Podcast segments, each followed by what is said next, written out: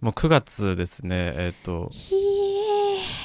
4月から始めてぼちぼち半年25回が見えてきましたねそういう意味で言うとそうだよてかさ4月から始めたからうちらもう秋学期ってことだよやばオルセンやばじゃあ入あの入学した大学1年生もとうとう秋学期に突入というそれそ うこれけこれ結構な期間ですよ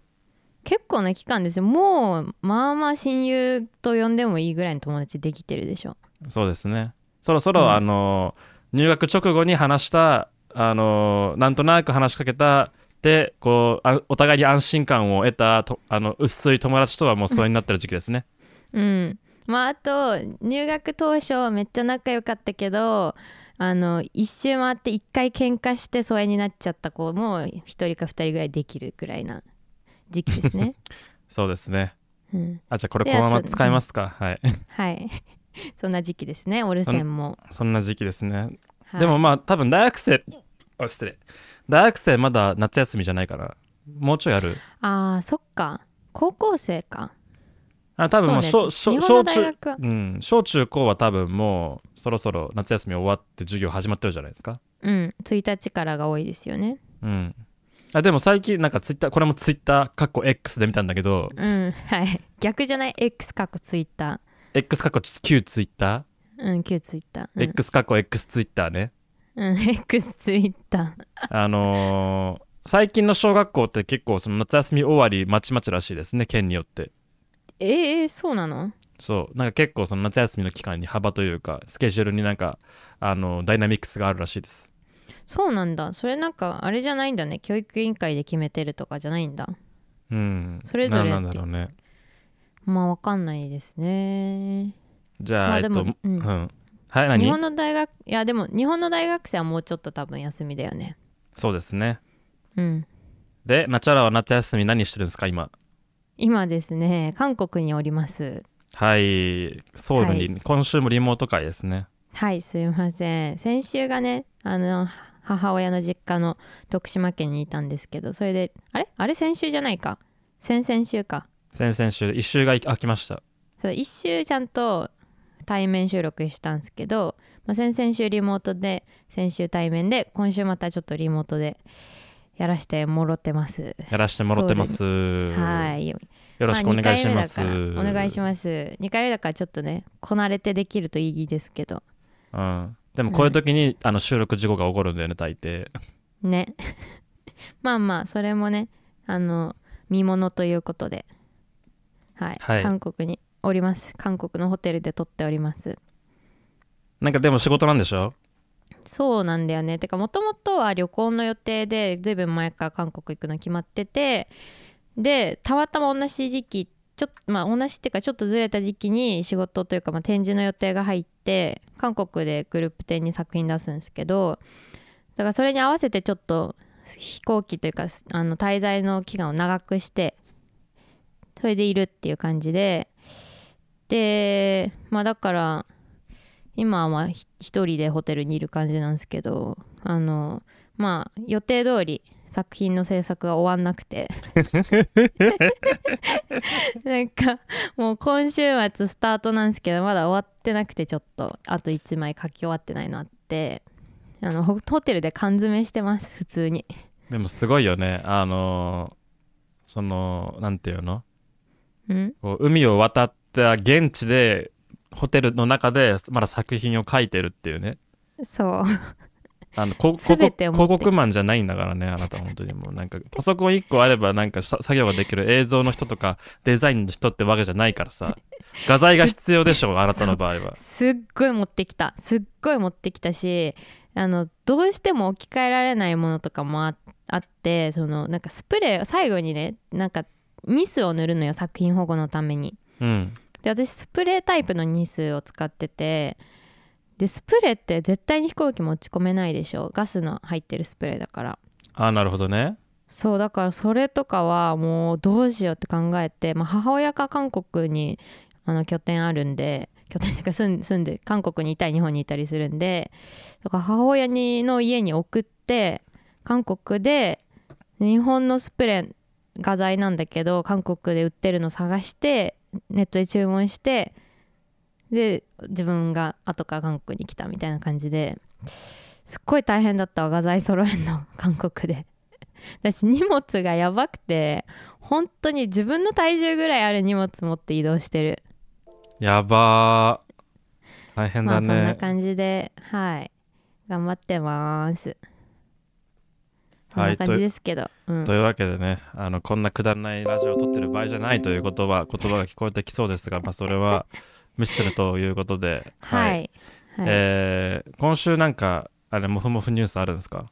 ああ今週ねあの最高のニュースという名の私のモフモフ語りうんありますよもうさいそう今週最最う近もうなんかもうモフモフコーナーなななってるからさそうモフモフねなんか動物園好きだからさ私モフモフなことしかさなんかなんていうの私のツイッターモフモフの話ばっか流れてくんだよねでもねそれがね、うん一番いいと思うんだよねなんかああのーもう本当にさなんていうのかなあのーほん最高のニュース的なさモフモフニュースってあるじゃん、ああるねもう本当に実さ際ねそうそうそう、世の中こういうニュースだけならいいのになっていつも思うよ僕も、思うよね、うんはいっていうそういうニュースがあるんですけどえっと、まあ、広島県の福山市立動物園でえっと先日ケープハイラックスって、まあ、ハイラックスななわかるかなハイラックスあ難しいの持ってきちゃったなうん、あのわかんないんだろうなででかめのネズミみたいな感じかなちょっと、ね、うーんカピバラまではでかくないけどうんあのハイラックスっていうのがいてハイラックスの赤ちゃんが2人生まれてたんですけどその子たちの名前が決まりましたっていうニュース ですはいあのオスメスなんですけどねオス、えっと、2匹いてカステラとどら焼きらしいです よくないマジで。えてか待ってちょっと今これさ送るわ写真ちょっと待ってあのねこいつらにカステラと あのどら焼きって名前がついたんだっていうのがねもう可愛すぎてなんかめちゃくちゃカステラっぽい感じでもないのよでもなんか似合うこのカステラとどら焼きって名前があ可愛いねあーカステラとどら焼きね そうです今ちょっかと送ったんですけど見見ました見て見てるよ見てるよなんかさめっちゃカステラカラーってわけじゃないじゃんうんでもなんかこのさなんかサイズ感といい似合ってるよねカステラとどら焼きっていうなんかまあまあまあまあ似合ってるかもな、 うん似合ってるけどちょっとずれてる感じがなんかいいなと思って、まあでもカスカステラとどら焼きっていうなんかチョイスがまあシンプルいいよねシンプルいいよねうんカステラとどら焼き兄弟で、どら焼きいいな、いいよねなんかどら焼き単体だとちょっとなんかあれだけどカステラがいることによってどら焼きがすごくこうなんか引き立っている感じがすうる、んうん いいセンなんかいいセンスしてるよねいいセンスしてますねうんカステラとどら焼きっていうカスちゃんって呼ばれるのかなカスちゃんとドラちゃんかなあだ名うんまあどうですか ねテラちゃんとヤキちゃんかな、はういんそんな感じで、はい広島行ったらぜひカステラとどら焼きに会いに行ってみてください福山市立動物園のニュースでしたはいおめでとうは、はいい、おめでとうはい、おめでとう。はい。 ね、なんか、あの、動物園の回し物みたいな感じでした けど。いろんな動物園のニュースを伝えていきますまあ大体赤ちゃんが生まれたって話か赤ちゃんに名前が決まったって話になりそうだけど広島、え、広島のなんて言った福山ふ福山市立動物園オッケー。福山市福山市ってのがあるのね。うん私さ昔さ福山市にさ仕事で行った時あってうん。なんか新幹線で行ったんだけどめちゃくちゃ寝不足でその時で夜向かってたの福山市に起きたら博多にいたことあるやば。福山市で新幹線降りるはずが起き寝過ごして博多にいたもうい一番、一番あれじゃん。あの、こう、ダメージがでっかいタイプの,、ね、あの寝過ごしじゃん、それ。やばいよね寝過ごしってこの規模であるんだって思った自分でもででもギリギリ終電があって福山に戻れる終電がででもギリギリ戻ったけどなんかもうそうえいう、ううんんなんかもうエピソードがもうなんかなちゃらすぎるよ ねなんかいちいちねだって過もうごしね、うんだってまあなんかあの本来ならさ本来なら「マジかよお前やっちまったなやらかしたなもったいね」とかさうんねいやーそれそれやばいねってリアクションしてあげたいところだけどもうなっちゃらやってそうだもんなんか、解釈通りだよねそうもう寝不足で新幹線乗ってでそこでねあの寝ちゃダメだ寝ちゃ寝ちゃ寝ちゃダメだって自分をこう追い込むこともせずにうんこう、まあ追い込んだのかもしれないけどそれそれが足りずに結局もう寝落ちして博多まで行っちゃいま したえへっていうなんかエピソード全然ありそうだもんなんか、うん、いやありそうってかあるんだよもうそういうことしかない人生だから あよく生きてるよな私本当にいや今ーまでいやうん素晴らしいやっぱあのあれだねあのやっぱこう幸運に恵まれてるのとあと人に恵まれてるんだろうねどうなんだろう幸運と同じ数だけ不幸もあるけどねあそうなアンのラッキーえアンラッキーなこと多いよだからそれだってまあでも今の話はあれか完全に私の実力による不幸か 実力による不幸う んまあどうだろうねその時はアンラッキーだなと思ったけどよく考えたらこれはただの私の実力だわ、い実や力で引き寄せた不幸そのなんか不幸を補ってあまりあるやっぱやっぱここ幸運というか幸福をやっぱりこうなんかうん溜め込んでいる感じがありますよそのなんか、あうーん私という人間はなんかその不幸はアンラッキーじゃんはいでもこうアンラッキーを補ってあまりあるこうなんかハッピーがある気がす るねうんまあそうねうん相当この話ネタとして披露してるも んないろんなところで、まあまあまあまあまあうんまあーあそんな福山市そんな福山市です福山市ね新幹はい線の駅があります、福山市にはちょっとあの、僕一個だけあのオープニングで言っときたいことがあってうんあのー進撃の巨人」っていう漫画知ってますさすがにさすがに知っている さすがに知ってるあーみ読んではないあどういう内容かは知らないうん知らないね壁があってみたいなのも知らない壁があんのは知ってる壁があってなんか筋肉の筋むき出しのでっかい人なんかお巨人が襲ってくんのかなでなんかエレンっていう名前の主人公おがいるーおーよく知ってんじゃんあ あなんとか体って言われてる確かその子たちはあー機動隊みたいなさあー感調で査兵団じゃない倒すそんでしれょあそれそれそれそれあでー倒すんでしょ巨人をそう巨人を倒すんだけどうんその「進撃の巨人」っていう、まあ、漫画が、あまあ、大ヒットした漫画がありましてねはいでまあ当然のごとくアニメもあるんですようんうんで僕はあのでアニメあのまあヒット作だしまあなんていうのかなまああの原作も多分30巻ぐらいあるのかなげ単行本であそうなんだ、うんありそそうだからまあその漫画全編をアニメ化しようと思うとまあまあな長さになるわけですよ当然のごとくううんうんで、えーまあ「進撃の巨人」のアニメですよね。えーまあ、ファーストシーズンがあって、まあ、これいわゆる1期ですよね。うんうん1期があって2期があってみたいな感じでそのシーズンがどんどんあるんですよ。なんか大体12話ずつとかであるよねそうそうワンクール13話とかねそれぐらいで、うんすごい今見たけどファーストシーズン2013年なんだえ10年前じゃん10年前だね。マジ「進撃の巨人」って最近の漫画のイメージなんですけどそっかだから僕あそっか僕は大学生の時とかにやってたんだなそうへえあ思い返すそうかもしれませんねなんか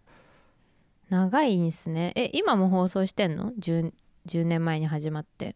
でそれがですよそこですよ先生、おうはい今日今日の話の主題はそこにありましてはいはいあの今まさにファイナルシーズンやってるんですよおファイナルはいえマジっすかえ今放送中えーっとねファイナルシーズンはちょっと待って放送中ではないんですこれははあァイナルシーズンやってるんですけど放送中ではなくて、えっ、と「進撃の巨人」っていうのはえっ、となんていうのかなそのシーズンとしては4シーズンしかないんですそうなんだはい4シーズンしかないんですけどまず4シーズン4シーシーズン4ですねこれを「ザ・ファイナルシーズン」って言うんですけどはいこの「ザ・ファイナルシーズン」のパート1っていうのが2020年にあったんですよ3年も前やそう2020年の冬アニメかなうんで、うんパート2ってのがあるん ですよでこれが2022年のえーああこれが冬アニメだ、うん、これも冬アニメですね2022年の冬アニメ、うんはいで、えーしそのザ・ファイナルシーズンの完結編っていうのがあるんですよはいわかり ますファイナルシーズンの完結編っていうのがあるんですなんか頭痛痛くないかでこのファイナルシーズンの完結編の前編が、えー、と今年の3月からやってたんですわかりますなんだよ 私のパソコンの中のフォルダー名かよで、えーおそらくなんですけど、えっと、2023年の秋ですねもうすぐですけども「えーはい進撃の巨人ザ・ファイナルシーズン完結編」の後編が始まり ます。はい、って いう面っ白ていうね言いたいことわかるわかるでしょわかるわかるでしょあのさこんなことなおいってこんなことになるならもうちょっとちゃんとシーズンを刻めばよかったんだよわかる刻めばよかったよそてか完結戦編だけ分けてファイナルシーズンにしろよう そうねだから本来完結編の前後編でもか本来完結編の後編がファイナルシーズンであるべきでしょ、いやほんとそうだようんうんだからそのその数え方でいくと1期があって2期が3期があって、えー、3, え3期もパート1パート2があるんだ よそうはいでその間もい、まあ、半年ぐらい空いてるからだから3期だからさ1期2期があって3期パート13期パート2があってで4期パート14期パート24期完結編前編4期完結編後編があるん ですよ入れ子構造すぎるだろそうこのさあのなんかなんかあれだよね「The End The Final 4」みたいなさあるよねあるあなんかこうあるあるそのなんか「終わりますよ終わりますよ終わりますよ」が全部入れ子構造になっててさう、「うん、ザ・ファイナルシーズン完結編後編」ってなんだよっていうねそれさまずさ日本語で今話してるからいいけどさこれ英語になったらどうなるんだザ・ファイナルシーズン、ファイナルエピソード、パート2とかなんじゃないのそうだよねファイナルシーズンの完結編ってだって同じこと言ってるもんちょっと待って、え英語版のウィキペディアをね、見てみて見るけど、どうなってんだろうな。てかさファイナルシーズン始まって3年も経ってんのに完結しないってさ逆にしろよキャン完結や長だすぎだろいや、だから多分作ってるうちに、いや、これは収まんねえわ、収まんねえわっつって、多分こう、どんどんどんどん増えていったのか、いや、進撃まだまだいけるぞ、引き伸ばせっつって、こう、たくさん、こう、やっぱりこうね、回を重ねることにしたのかとか、そういうことはあるかもしれないよね。えでもさ漫画完結してるでしょ完結してる。それで大体わかるじゃんねいやそのなんか要は、ま、どれぐまらいになるか漫画完結してからどれぐらい息が長いかってことを読ん読んだのかどうなのか分かんないけどさ、あーなるほどねうん、引きい延ばしすぎちゃったんだ、や そいや分かんないけどねそのアニメ全部ちゃんと見てるわけじゃないからでもまあいいいい出来なんだろうきっとまあねそうだね人気があるんでしょ海外海外とか特にさ、まあ予算がついてるから引き延ばせるってわけですもんねまあたくさんゆっくり作れるというかさそんなねあのなんていうのかなせかせかしなくていいみたいなことなのかもしれないけどさうんにしてもにしてもさこうネーミングだよ僕はそのなんか何シーズンあるかっていうのは別に大したものじゃないわけよそれはもうなんかねおお金と時間がゆ許す限りさやってもらえばいいわけじゃん変な話違ううんんまあだありよがたいよねファンとしてはそう僕が怒っておこ怒ってるっていうか何なんだよここれって思ってる のはもうファイナルシーズン完結編後編なんですよやばすぎるやんあの多分ねあのテレビとかでこの字面を見た人はみんな思ってると思うんだよねなんだこれはっつってファイナルシーズンの完結編の後編ってなんだよっていうさすごいねだから本来的には多本当分3期3期のパート2がじゃあ4期でしょうんで4期のパート1が5 5678 8期目に当たるんですよ本来的なナンバリングで言えば、うんはいはいはいうんうんまあでもまあいあのファイナルシーズンのえ完結編の後編らしいですあの今度から始まるのは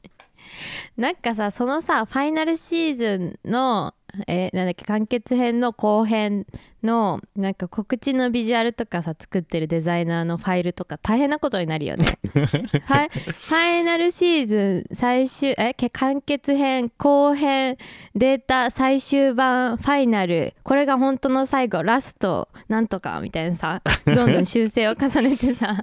うん修正版回バージョン1.11.2とかファイナルバージョンとかねよくあるやつだよね 最後ねあの時間つけるんだよねそのその保存した時間あーゼ0時23分だから0023みたいなねあの修正がね修正に修正を重ねてねうん 大変なことになってますね管理大変だろうな中の人たちうんあファイナルシーズン完結編後編って誰もこのなんかあれだよなタイトルにこう引っからなかったのかっつってこなんかさそのさちゃんもうちょっとかっこいいネーミングもあっただろうしね、ういやだって多さ分なんだけど、うん多分そのなんでこの悲劇が起きてしまがしまったかっていうと多分そのファイナルシーズンって言い始めるのが早すぎたんじゃないのあーそうだねもうファイナルシーズンで走り始めてしまったとそうもうぼちぼちファイナルシーズンで大丈夫でしょうと思ってアニメ、アニメの宣伝とかを走らせ始めたらあれ意外とまだまだあるしゆっくり作った方がいいんじゃないっていう話に途中からなってでももうファイナルシーズンって言っちゃいましたよっていう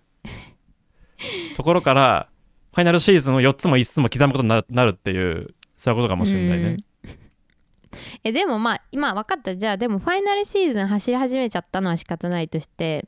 でもさそのなんだその完結編前編後後編みたいなさもうちょっとさなんかさなんか私見てないから分かんないけど「鬼滅の刃」なんか無限列車編とか言うじゃん言うね。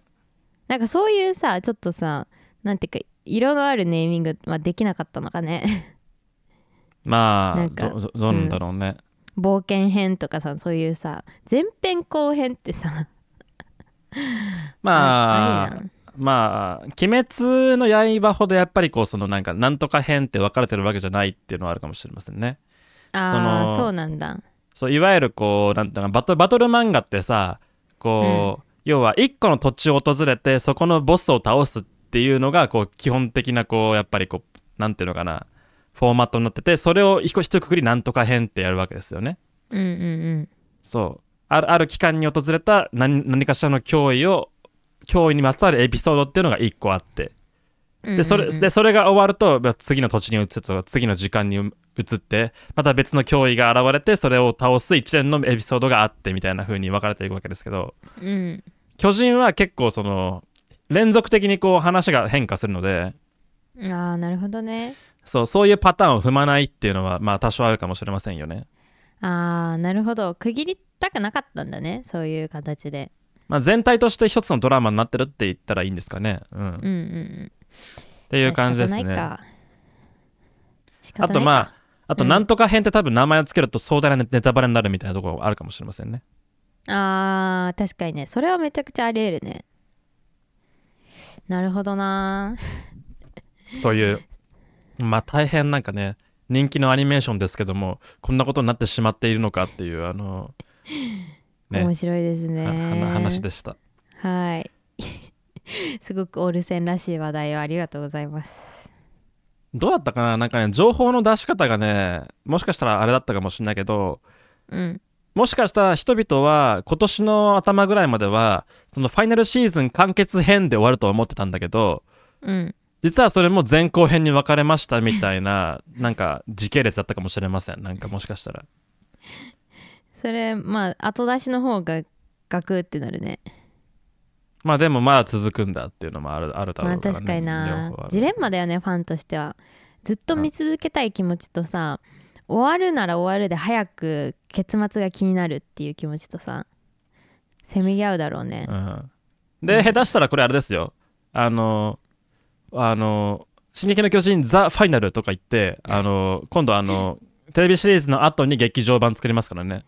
まああるっしょ絶対 うん、すあのーね本当の結末は劇場でみたいな感じに なるよね。なりますね確実に最近よくあるパターン、テレビシリーズでその、ね、クライマックスの直前までやってクライマックスは劇場でお願いしますみたいなねよくあるし、よくあるあのスキームですよねはいありますねじゃあまあそんな感じで今週も行ってみましょオうオールドセステ業フェステティィババルル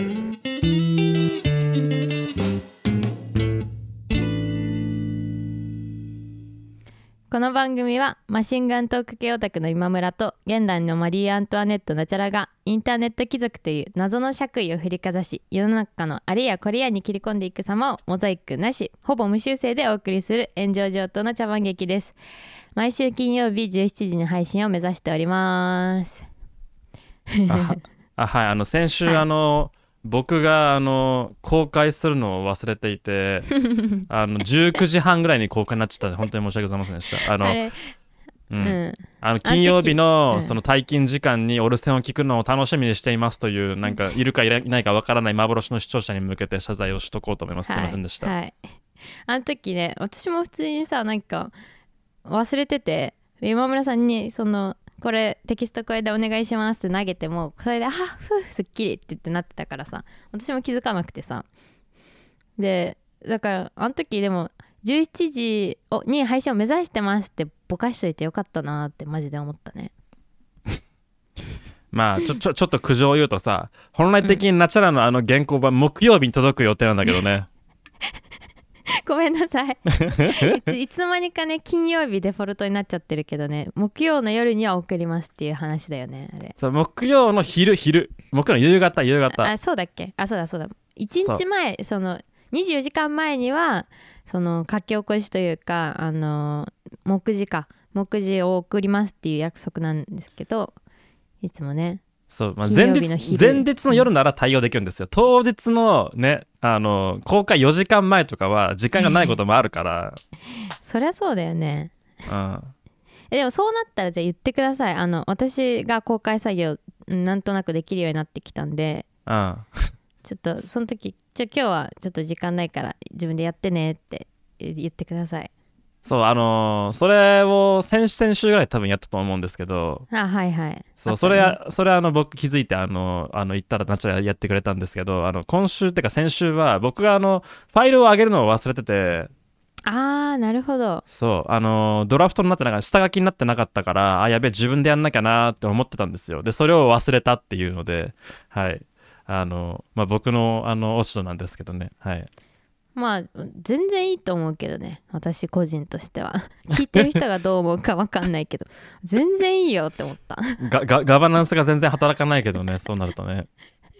全然いい19時でも20時でも全然いつでも金曜日に公開できたら偉いやんって思ってますあーとりあえずあのあもうちょっと、うんもうちょっと早めにあの小ノートをください。ああすいませんそれがねあの全ての諸悪の根源で すな小学の根源そうかもしれませ んね。うん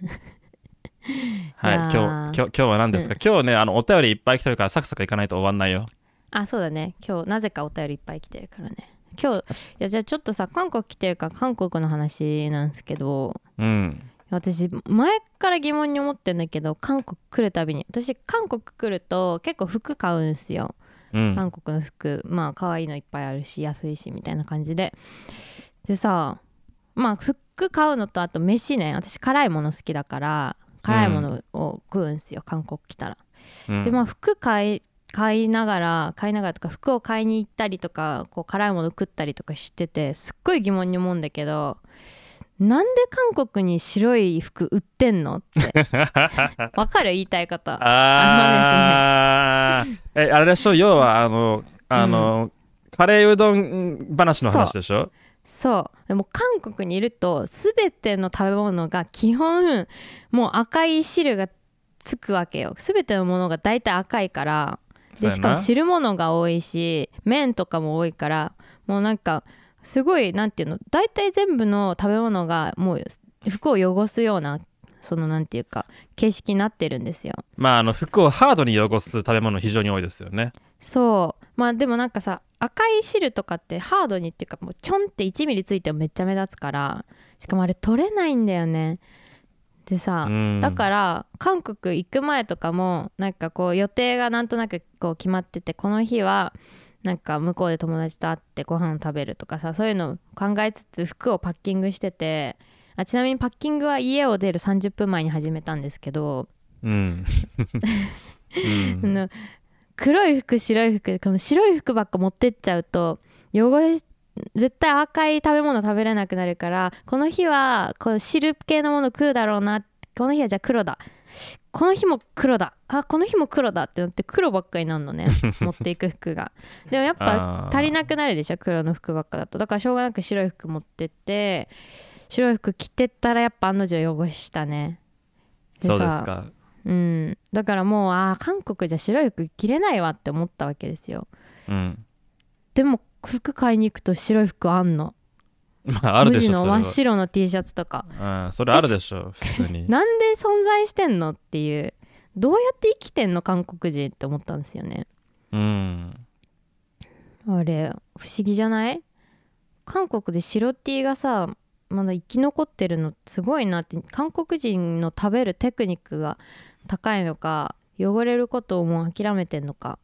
もしくは染み抜きがすごく技術が発達してんのか どうなんですかねでもまああー食べるのが上手なんじゃないのやっぱりあーまあそうだろうね慣れてんだろうねうんあのーなんていううか、ん韓国ってさあのテーブルマナーが日本とだいぶ違うじゃんそうっすねうん、あのーで大体その器を持ち上げちゃいけないから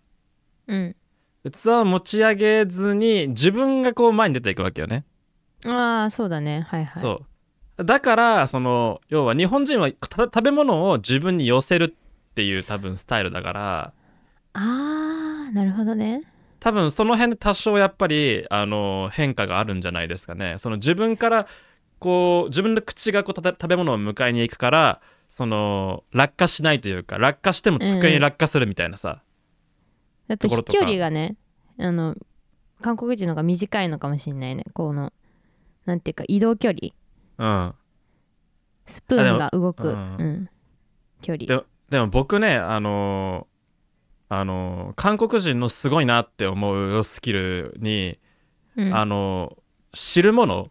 うん、汁物をあのスプーンで綺麗に口まで持っていくスキルすごいなと思うわすごいよね綺麗に持ってくよね垂らさずにそうそうあの韓国ってさ今言ったみたいにあの器を手で持つことを手で持ち上げることをがこうなんていうのかなあの下品ということになってるんだよね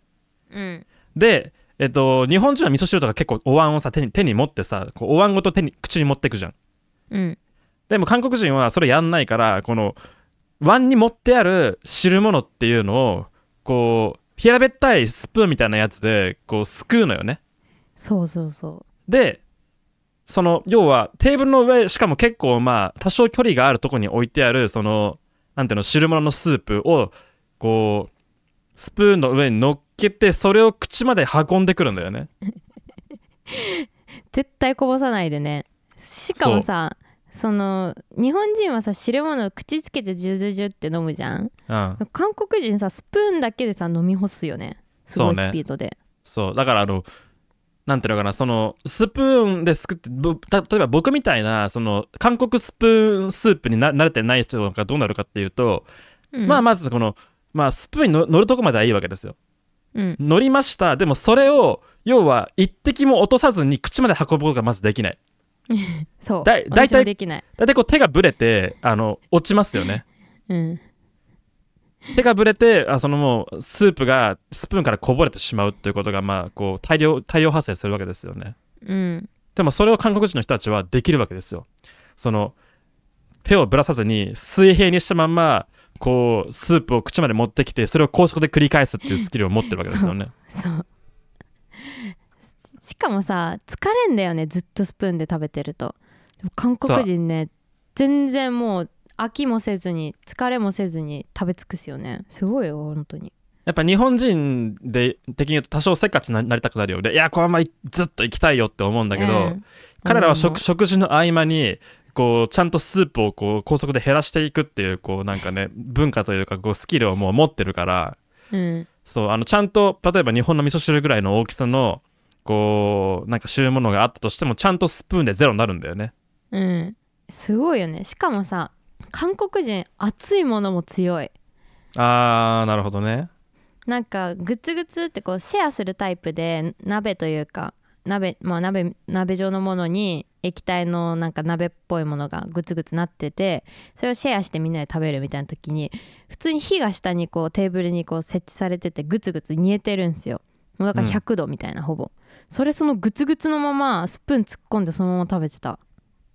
あービビるよ夫婦ゼロでだよゼロ夫婦で、ゼロ夫婦でねうさ ん夫婦するとやっぱりさあれだもんねあの落ちるか確率上がるからね飛ぶからね、うんうん汁が猫自体いなすいごね、猫自体いないね韓国でもあれじゃな一い人もあのいない食器がさ大体金属だからあっちはうんあの熱伝導動率がいいから早く冷めるんじゃないのえ違う違うその食器に入ってるやつならまだわかるんだけど煮えてるやつそのなんていうのあしゃぶしゃぶとかさ焼肉みたいな感じでだからテーブルに火の元があって最初から最後までずっと火がついててずっとグツグツのものよーあまあ一応僕が言ったのはあのスプーンが金属だからっていう意味で言ったんだけどあごめんそういうことかああまあ食で器の話じゃなくてねはいはいえ食食器でしょだってスプーンも、あそっかスプーンねはいうんスプーンさあそういうことかそうそうでもまあまあまあまあまあどっちみち暑いとは思いますようんすごいよねしだからさ熱いもの食べに行くとさだいたい隣の席が最初空いてて後から入ってきて先に帰るよね隣の席の韓国人があーすごいねうんすごいやっぱスキルの違い見せつけられましたね韓国滞在でしかもそれを白 T でこなすんだよやつらすげえよいや ーやっぱかっ韓こいいよ国韓国人はやっぱこう食事に対多分どこの国でもやっぱりさその土地の食文化に根付いた独特のスキルやっぱあるよね、あるねうん、日本人は何だろうやっぱそばを音を立てて食うじゃないやっぱりあーなるほどねうんうんうんあの結構あの外国人の友達日本に連れてきてそば食わせると、まあ、ラーメンとか食わせてもいいんだけどそのあの続くかできないっていう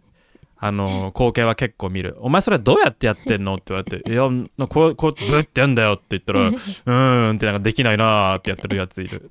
もっちゃもちゃ食べてるよねこうズズズズズみたいなさなんかてかズじゃないんだよねなんかもっちゃもちゃ食べるよね口に一生懸命運んであもちゃもちゃもするしなんかあのやっぱ勢いがねチューなんか少ない本数をチューってこうゆっくり上げることができるんだけどこう我々みたいにこうあれだよねこう麺を塊で取ってズバッうんていくっていうのはやっぱできないみたいだねそっかそれもやっぱ訓練だったんだうんなるほどねあの歌舞伎じゃ歌舞伎じゃねえや落語でよくあるさねあのそばの音を立あてりるっまてすいうねやつありますけども、あれは本当にあの文化に根付いたというかね食文化に根付いたあの仕草なんですねっていうのをそれ見て思いましたうんね。うんうんああ面白いですねう、ん、そっかそっかありますなうん いやーえてかさあ話変わっていいはい韓国お韓国土産何欲しいですかなんか前も聞いた気もするけどでも韓国土産ってさそんななくない、韓国って基本的に甘いものそんなないじゃんあーあるよあるけどえどういうこんと甘いものいやなんか韓国ってすごうく甘味が、あの貧しいイメージなんですよ僕からしてみると。はいはいでというのはえというとというのはってかシンプルになんかあの辛いものは無限にあるんだけどやっぱあそうい甘うことねそう甘いものとか甘い食べ物ってそんなになんかこうバラエティーがないかなっていうふうに結構思ってますね僕はえー、でもあーでも確かに持ち帰れる甘いものがあんまりないかもしんないななんか韓国ってカフェ文化がすごくて、そうね若者ねわ若者1日に3回とかカフェ行ったりするんすよ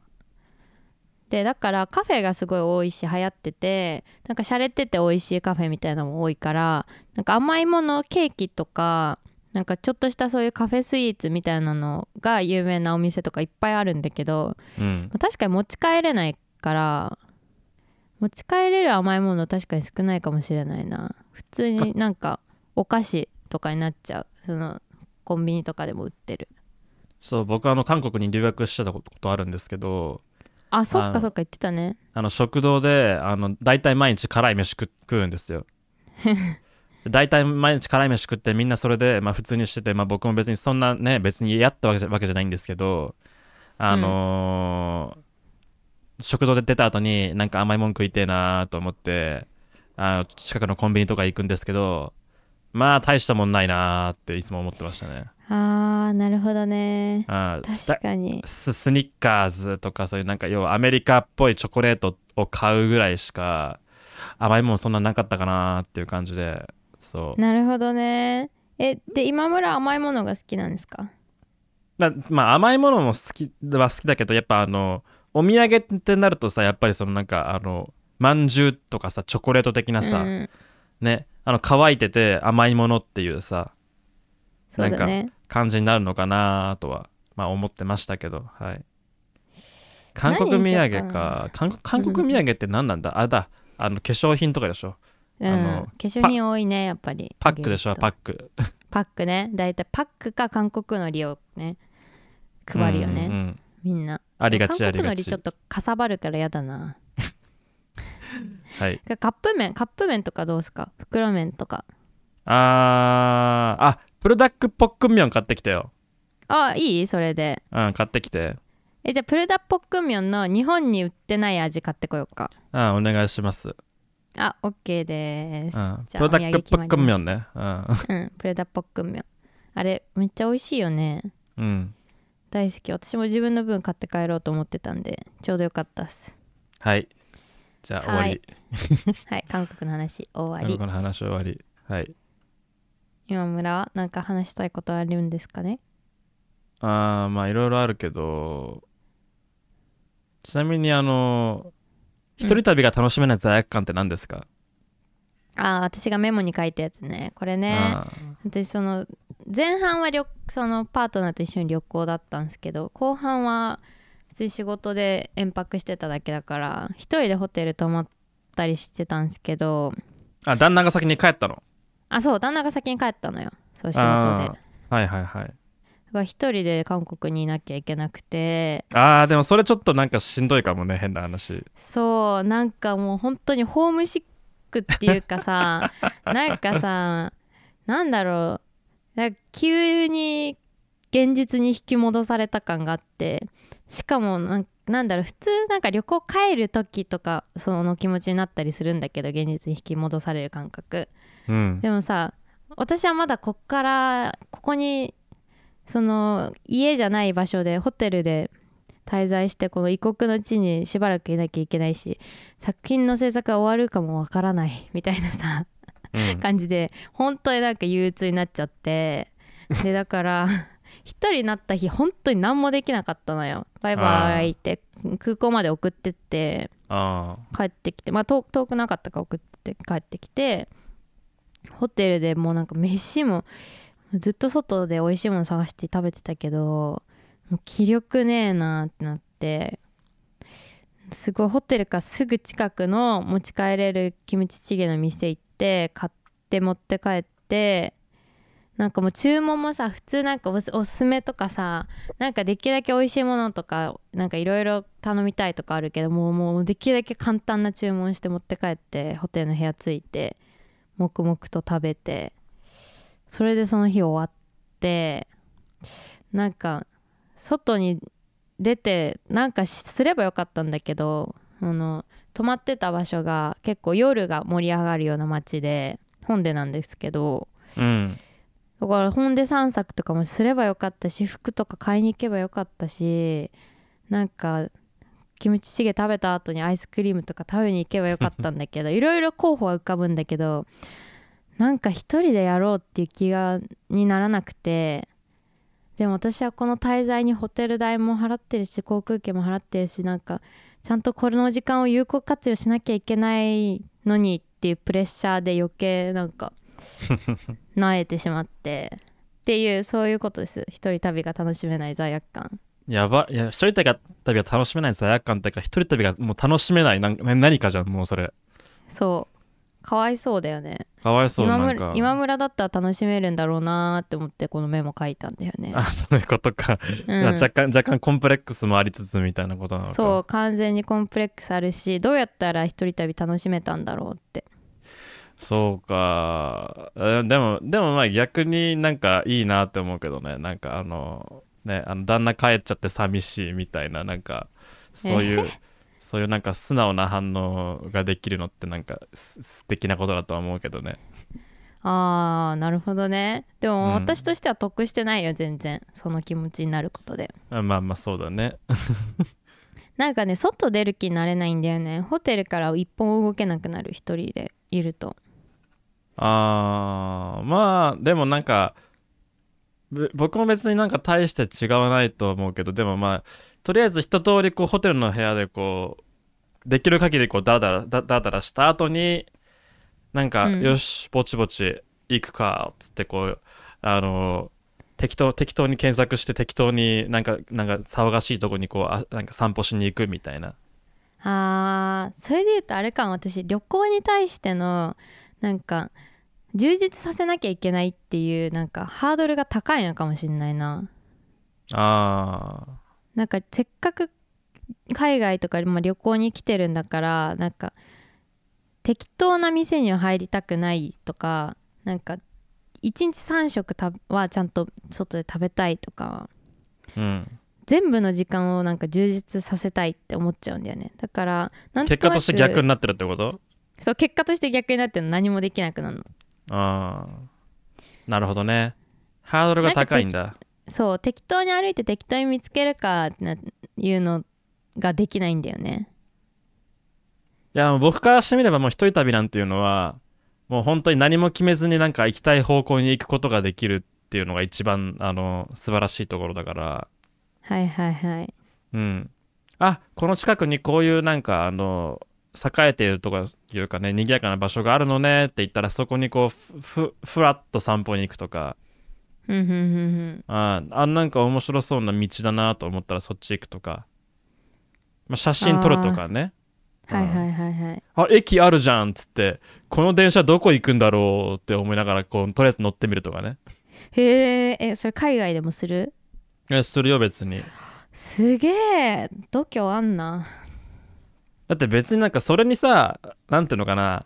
時間かけてもさ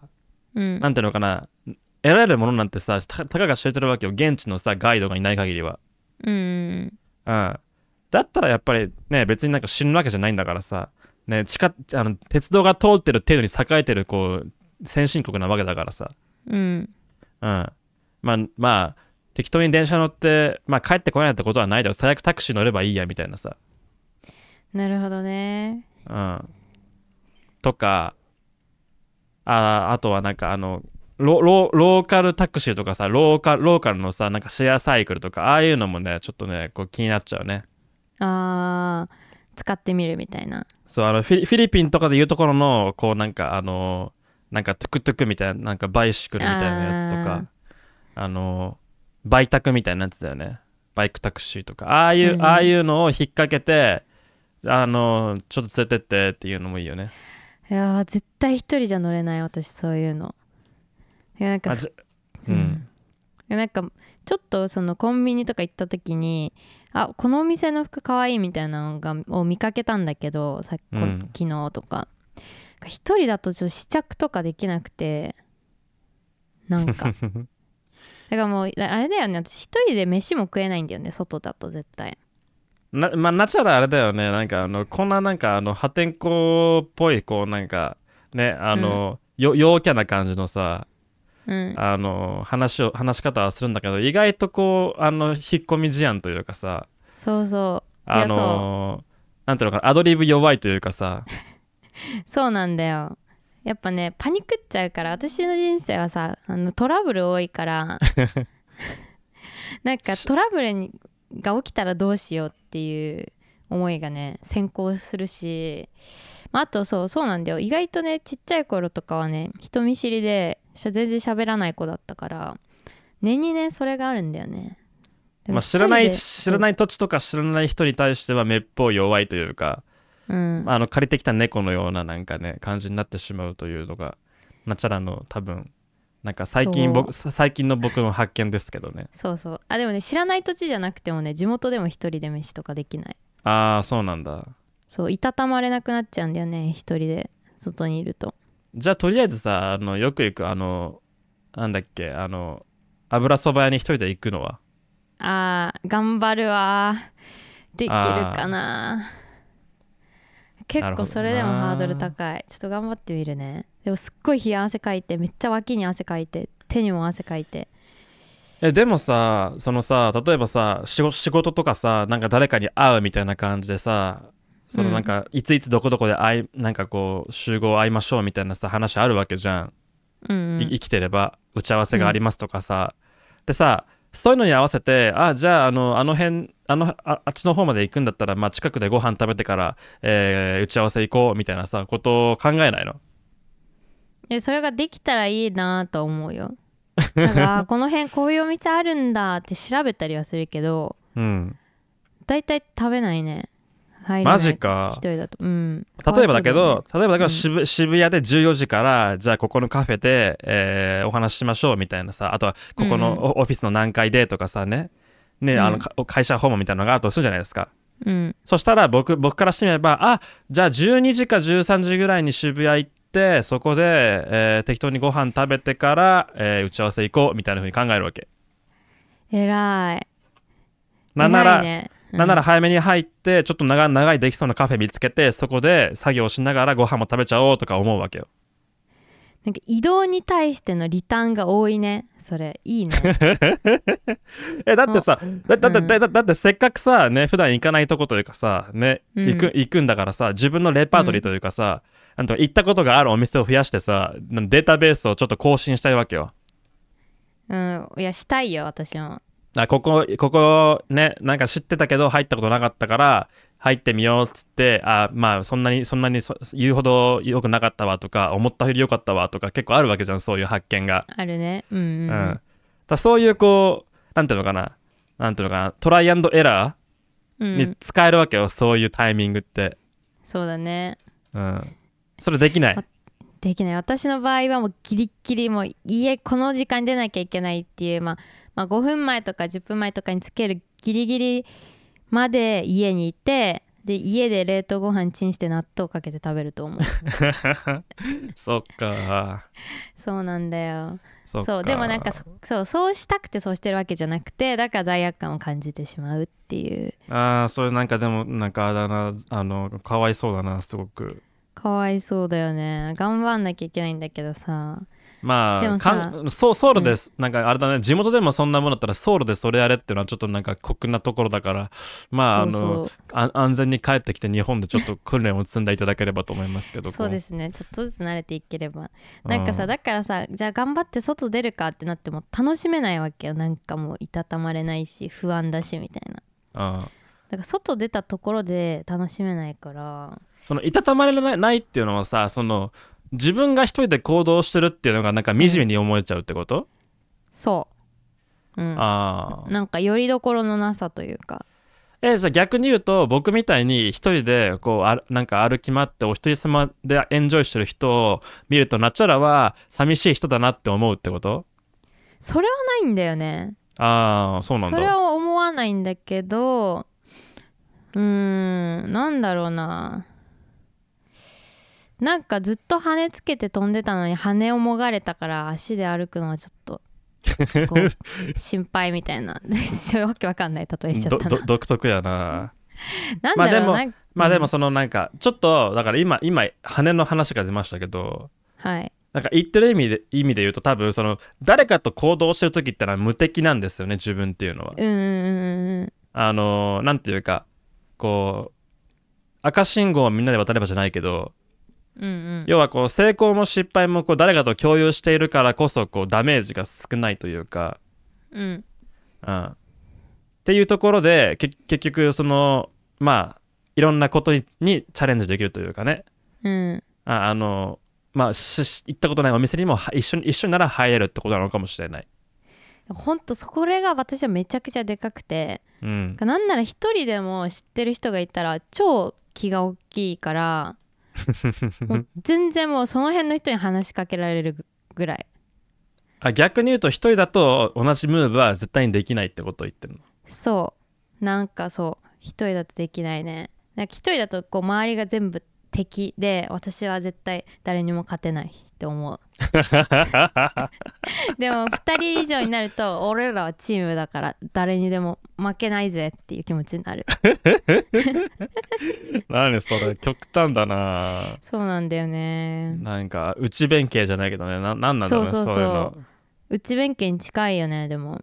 うんなんなんだろうねでもなんか一人でいるとめちゃくちゃ気が小さくなっちゃってだだ一人でも仲間がいればこうすごく自信をこう手に入れるっていうのはなんかでも面白いなあんなんかよくわかんないけどそういうこともあるんだなわかんないうんうんそうそうなんですっていうねはい悩みでしたそなっかちゃらの悩み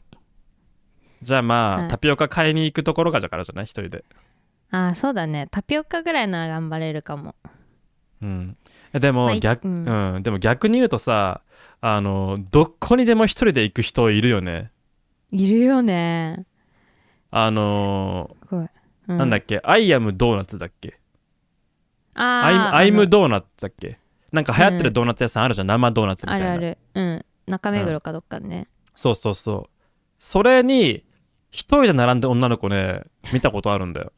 すっげえあれだってめっちゃ並ぶんでしょそうそうそう1時間とか30分とかそうそうあの友達とさねその観光がてらみたいな感じで一緒に来てる女の子とか結構いるじゃん、うん結局そのなんかイベント的にさ、うんその流行ってるのために行こうはさ分かるわけだけどさうんその一人で気合い入れてさそれに並びに来てさドーナツ買って帰るってさなかなかだななかなかの逸材だなと思って結構見てるわそうそうすごいねなんかさだってそれってさそのその店のドーナツのうまさを味わうだけじゃなくてさこうなんかじゃなその流行ってるっぽいしめっちゃ並ぶみたいだけどみんなで並ぼっかみたいなイベント感まで楽しむものじゃんそうだねそこがさもう全然別にそこは一人でも全然っていうそのなんか共有しなくても楽しめるっていうのがすごいなまああの一人ソソロディズニーとかね一人ディズニーとかはさなんかもう多分その、なんていうのかな同同類が大量にいるしなんかそのなんか行動規範としてこう割ともう組み上がってるから、うんそんまあ言うてまあそそれでもだいぶだけどまあ言うてそんなにこうなんていうのかな違和感があることじゃないのかなとかちょっと思っちゃったりするんだけどあーなるあほどね、のーでもあのー僕僕あのクラブいるとクラブに一人で来る女の子はすごいなと思うね。それはすごいねうん。本今当日それこそ、うん、いたたまれなくなりそう。今日一人って言うと、うんっつって。 友達とか彼氏とかいないのっつったら、あーいないねーって言って。 すげえなーっていうね。ナンパ待ちなのそれは。いやそういう感じでもまああんまない。あじゃあ一人で楽しみに来てるんだ。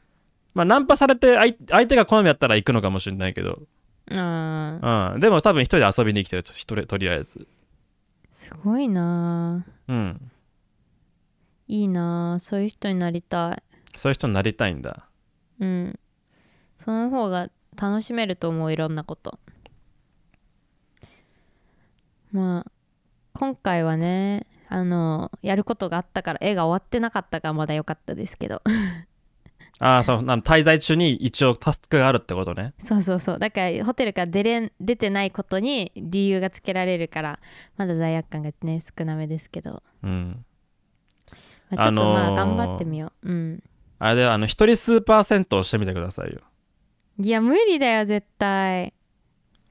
あの、僕は男、え男なんであれあれだけど、あの、新宿に、あの、新宿歌舞伎町に、あの、あの、なんだっけ、テルマーユっていう温浴施設あるんですけど、はいはいはいあそこ行ってみると、本当にあの、くたびれたおっさんと、なんか多分、近くで働いてる子、なんか夜の街のお姉ちゃんとかうんがいっぱいいるんですけど、大体みんな一人で来てて、あの休憩スペースで寝てるっていう 一人で来て一人で風呂風呂風呂に入って一人でこうダミーを貪るっていう非常にこう文化的な生活をしてる人たちがいてあいいなーって僕はいつも思いながへーら自分も同じようにしてるんですけどえー、私もう一人歌舞伎町の時点で無理かも,、あマジかうん、もうその街に降り立って歩くだけでもうちょっとドキドキしちゃうすごいねすごいうなんじゃああれかナチャラと一緒にどっか行ってうん、でじゃあナチャラあそこのお店行ってまるまる買ってきてって言って一人でおあおお使いに行かせる、それがいいかも、うん、うん、ちょ店員さそん、れかうなんん、店員さんにちょっと聞いてこういうの探してるんですけどって聞いて買ってきてっつってで僕は店の外外で、ま待ってる うんうん、最初それだわそうしてほしい一回ナチャラをどっかに降り立たせて一回放置して迎えにき来るみたいなじゃあナチャラ俺今日あっちのラーメン行くからナチャラ別のお店でご飯食べてここで集合ねっつってこうあのと隣の店がいいかも隣の店すぐに逃げてこれるようにうんそうもうこのこの壁の向こうにいるんだなって思えるぐらいの場 所で、初めてのお使いだね、うん、うん、それそれからちょっとスタートリハビリスタートって感じでちょっとそれあれだなあの YouTube の企画にできそうだねナチャラのお使いって、 そうだねうん、だんだん成長していくナチャラそう今日のチャレンジはつってじゃあヨドバシカメラで、えー電池買ってきてくださいみたいなねもう絶対間違えるしねしかも買うのきっとあ本当なんかさ DVD 買ってきてって言われてさ「いやこれ DVDR じゃん」みたいなさあー 「違うよ」みたいなちょっと間違えるみたいな、あーなるほどねうんまあ、最後は最終ゴールとしては一人で南アフリカ旅行かなえーそれ何年かかるんだよ一体一生の一生のゴールだよね、に20代じゃ終わらないよそれきっとえー絶対無理絶対無理だよ30代でも厳しいかなでもさその年になってくるとなんか達観してくるのかもしんないね年を取るにつれてあー、なんか50代とかだったらもうなんか関係なくできそうリハビリとかしなくてもいやでも違うよそれは分かんないけどさ、ちゃんと経験を積んだ30代40代が普通にそういうことができるようになるっていうだけの話なんじゃないのそっかそのおじいさんとかおばあちゃんが、ね、厚かましいのは結局そういうムーブをこれまでの人生でたくさん積んできてこう、うん経験として蓄えているから別に何の気なしに他人に対していろいろ言えるということなんじゃないのかな。そっかうんじゃあリハビリしないで50代60代になったら中身はまだ20代でフラフラしてるおばあちゃんが爆誕するってことかまあ一人じゃどこにも行けないおばあちゃんが誕生するんじゃない困ったねでも確かおばあちゃんになってさ家族がもうみんな死んじゃってとかなったらさうやっん、ぱ一人でなんとかしなきゃいけないからそれまでにはできるように頑張 るわまあ人間死ぬ時は一人ですからねみんな。うんねや だなはいそんな話ですうおん、便りでも読みますかあそうですねはいえちょっとさ一瞬さ冷房をさちょっとあのつけてきてもいいあはいどうぞ壁についてるタイプでちょっとつけてきます一人で喋っててください1分ぐらい1分ぐらいうんえーじゃあちょちょ今日消化しようと思ったテーマなんですけどえーっとね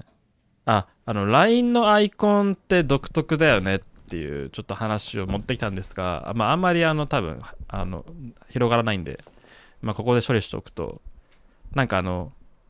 Twitter のアイコンって結構外向きなペルソナだと思うんですよねなんかこうみんなに見せる自分というかちゃんと身分が分かんないといけないみたいな LINE のアイコンってこうなんていうかすごいプライベートでさあの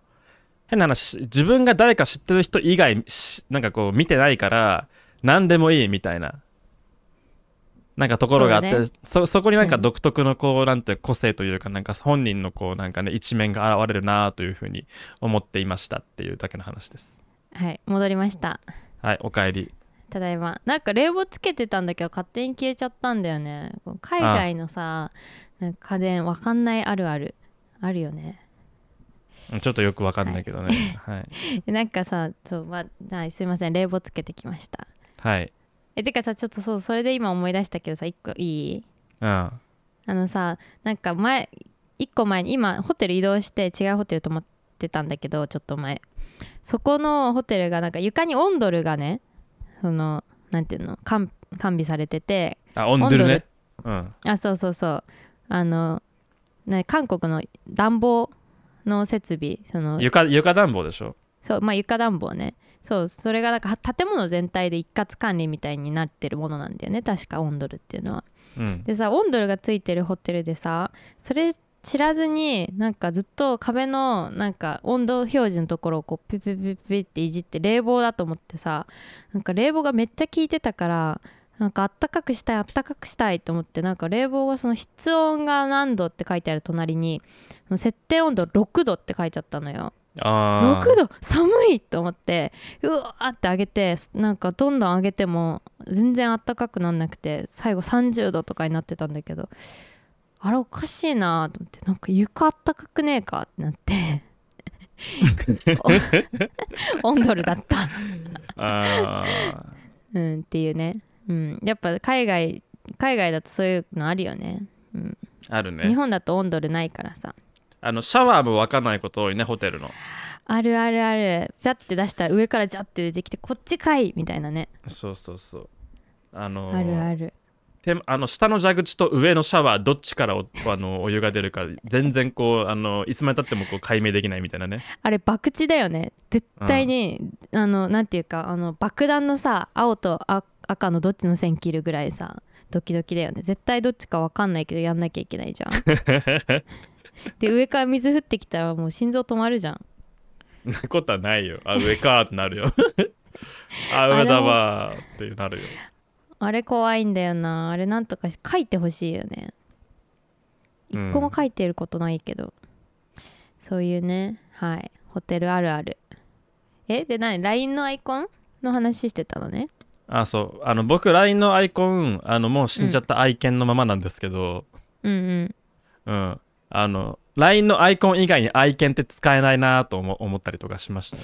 あーなるほどね私ちなみに LINE のアイコン今自分が生まれた時の母子手帳の写真だわ独特やなえでもなんか時々いない自分の赤ちゃんの写真にしてる人あそれはいそれもるなんか LINE でしかできない感じあるよねあの自分の子供の時の写真とかねうんなんかさ大体 LINE する人って私のことさ分かってるからさこいつがどういう人なのかっていうのをさ表現しなくてもいいじゃんうんうんうんだからなんかふざけられるし、まあ、適当な写真にもできるみたいなっうんていうのあるなと今話を聞いて思いましたうんそうだから LINE アイコンって本当に他のとこでは見れないというか、い最近っていうか僕たちはさそのうん LINE,、い LINE を知る前ににその人がなんか何何かしてる姿っていうものをさどっかで見てるパターンの方が多いじゃんその外外向きといううんうかん寄せ向きのさ、うんで仲良くなってあじゃあ LINE 交換しましょうよっつって LINE を交換して LINE のプロフィール見てみるとあこういう感じかーっていうだいぶそのなんかずれた感じのさやっぱうんりその本人が見,、あこう見かけがするわけじゃんうんうんうんそっからそれがすごくこういいなって思うっていう話ですいいよねなんうかんグッとくる時あるよねあるあるうん、そうそ確かにあるなだえそのさこの人いいなって思ってる人の LINE アイコンが何だったら嬉しえ異性ってこといそうまあ異性う何だったらいいえっと何だったら嫌だはあるねんあ何何あのー、あでもどうかなでも友達と海行ってる時の水着の自撮りは嫌だねあるだろうねでもわかるわそれバチバチに決めてる写真だったらちょっとうってなっちゃうよねなんかもう少しやっぱあの僕はねあの素朴で家庭的というかなんか生活感が欲しいタイプうんうんうんうんえだからそれこそ犬とかはさ結構まあベタにいいよねまあペットは全然いいねうんうんうんでも逆にそのなんか花とかケーキとかうんなんかそういうこう安直ななんか可愛いもの系とか本当になんかちょっとやめてって感じするねあーわかるその人の人となりが何かしら出ててほしさはあるよねそうそうそだかれらをな選んだんだっていうそうはだから綺麗なお花とか可愛いケーキとかなんかスイーツとかだった場合はなんかちょっとこの人つまんない人かなって思っちゃうよねうん思う思うねだってなんかデフォルトの設定であるような画像だもんねうん うんなんかそされ変な看板とかだったらいいかもね変な看板街で見つけた変な看板とかが、うん、トップトップ画像になってるみたいなうんまあ、ちょっとよくわかんないなえー、嘘あそっかちなみに私はねその母子手帳の写真にしてる理由はなんか双子だから私生まれる前は多分名前決まってなくてだから生まれた時の母子手帳っていうかなんか写真かのそのなんていうの保育器のとこに書かれてる名前がそのまだ名前決まってないからカッコ仮みたいな感じだったんだけどそれでだから親の名字にプラス1時と2時ってつけられてて私が2時なんだけど2人いるでしょ赤ちゃんが双子だからうん片方に1あのローマ数字の1でこの児童の字で私は2時って書かれててなんかそれが面白いなと思ってそれにしてるなるほどだねけ、はいはい それだけですはいあーでもなんかみんななんだかんだちゃんと自分の写真載せてるな LINE 今パッと見たけどあ今見てたのうん、ちゃんと自分の顔じゃ私も見てね顔写真というかうんちゃんとしてるわまあ、ちゃんとしてんのが一番まあ無難だよねでもさなんかさ友達のさ実家の家族ラインとか見た時にさ全員お父さんもお母さんもお姉ちゃんもみんな犬とかだと可愛いってなんないえそあそれうちだねうんえー、可愛いそれなんかあみんななんだかんだ犬愛してんじゃんみたいなさあでもそれは言いたいことはわかるうんあの今村家 LINE は妹はもう変えちゃったけどあのみんな犬ですね、あいいっすねはい親戚のおばちゃん花だったわあーちょっとよくないな、まあ、およくばちゃんだないおばちゃんだからいいか許すうんうーんえ何も設定してない人とかはどうーん何も設定しない人かさすがに面白くないなうなんか携帯わかんないのかなってなるよねあーあぬいぐるみの人いるなあ証明写真を撮った写真の人もいるなあ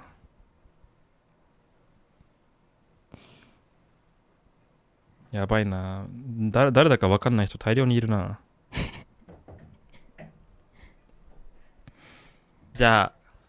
お便り読むか、あそうだね今日お便りがいっぱいあるからこっから長いですね、えー、っとあじゃあもう私からいきますよほいえーラジオネームスーパーの焼き芋がうますぎて1日1個食べちゃう、えーご機嫌うるわしい今村さんなちゃらさんご機嫌うるごわきしげんいようごごきげんうるわしゅう昨日なちゃらさんがお話しされていた徳島市阿波踊りに次ぐ大会規模らしい東京高円寺阿波踊りに参加してきましたいつものんべえが徘徊している高円寺ですがそれとは比較ならないレベルでのんべえが大量発生しておりそれに合わせてかえーた阿波、踊りの熱気も凄まじいものでしたずっとお囃子の音が聞こえており東南アジアのゴミゴミした飲み屋街と和を掛け合わせたような飲み屋かすにはこれ以上ないであろう素敵な空間がそこには広がっておりましたしかしおー私はここで重大な失職失態を自分が犯したことに気づきましたそう私はぼっちだったのです、えー、浴衣カップルや酔っ払いながら、えー踊り手の、えー酔っ払いながら踊り手の方たちと大騒ぎする方が人々の姿はぼっちの私にはあまりにもまばしすぎて失明しかけるところでしたしかし祭りというこの世で最も輝かしい2文字を目の前に、えーちなみにこれは、まあ、あの祭りで「り」がひらがなで2文字ですねはい珍しい2文字で書く人 あの祭りを一文字祭りは一文字じゃねえかというツッコミが僕の頭の中にポンとこう上がったので、あの解説しておきますけども、はいはいはいえー、に一人で突撃しようというムーブを思いつく時点ですでに私は失明していたのかもしれませんなるほどね見えていなかったから突進してしまったという話ねうんえーアニクラに次ぐ大敗北を期した私は最大限の抵抗として焼きそば等の不健康極まりない炭水化物を食っている輩を健康食として、えーそれはもう名高き焼き芋をドガ顔で 貪りながら肉出すというブームをぶちかまし祭りには二度とぼっちでいかないという高貴なる決意を固めたえー家路につきましたやばいだろこ の人祭りで祭りに焼き芋を持参したってこと売ってないよね祭りに焼き芋どうなんだろうね焼き芋をどうやって入手したか気になりますがいや焼き芋屋さんがあるあった可能性もあるよあったのか夏まあに、まあわかんないあのじじゃがバターはあるけどさ大体焼き芋はあんま見ないかもしれないよね、ね持参してる可能性あるよね健康食ってそれはもう名高い焼き芋ってなんかね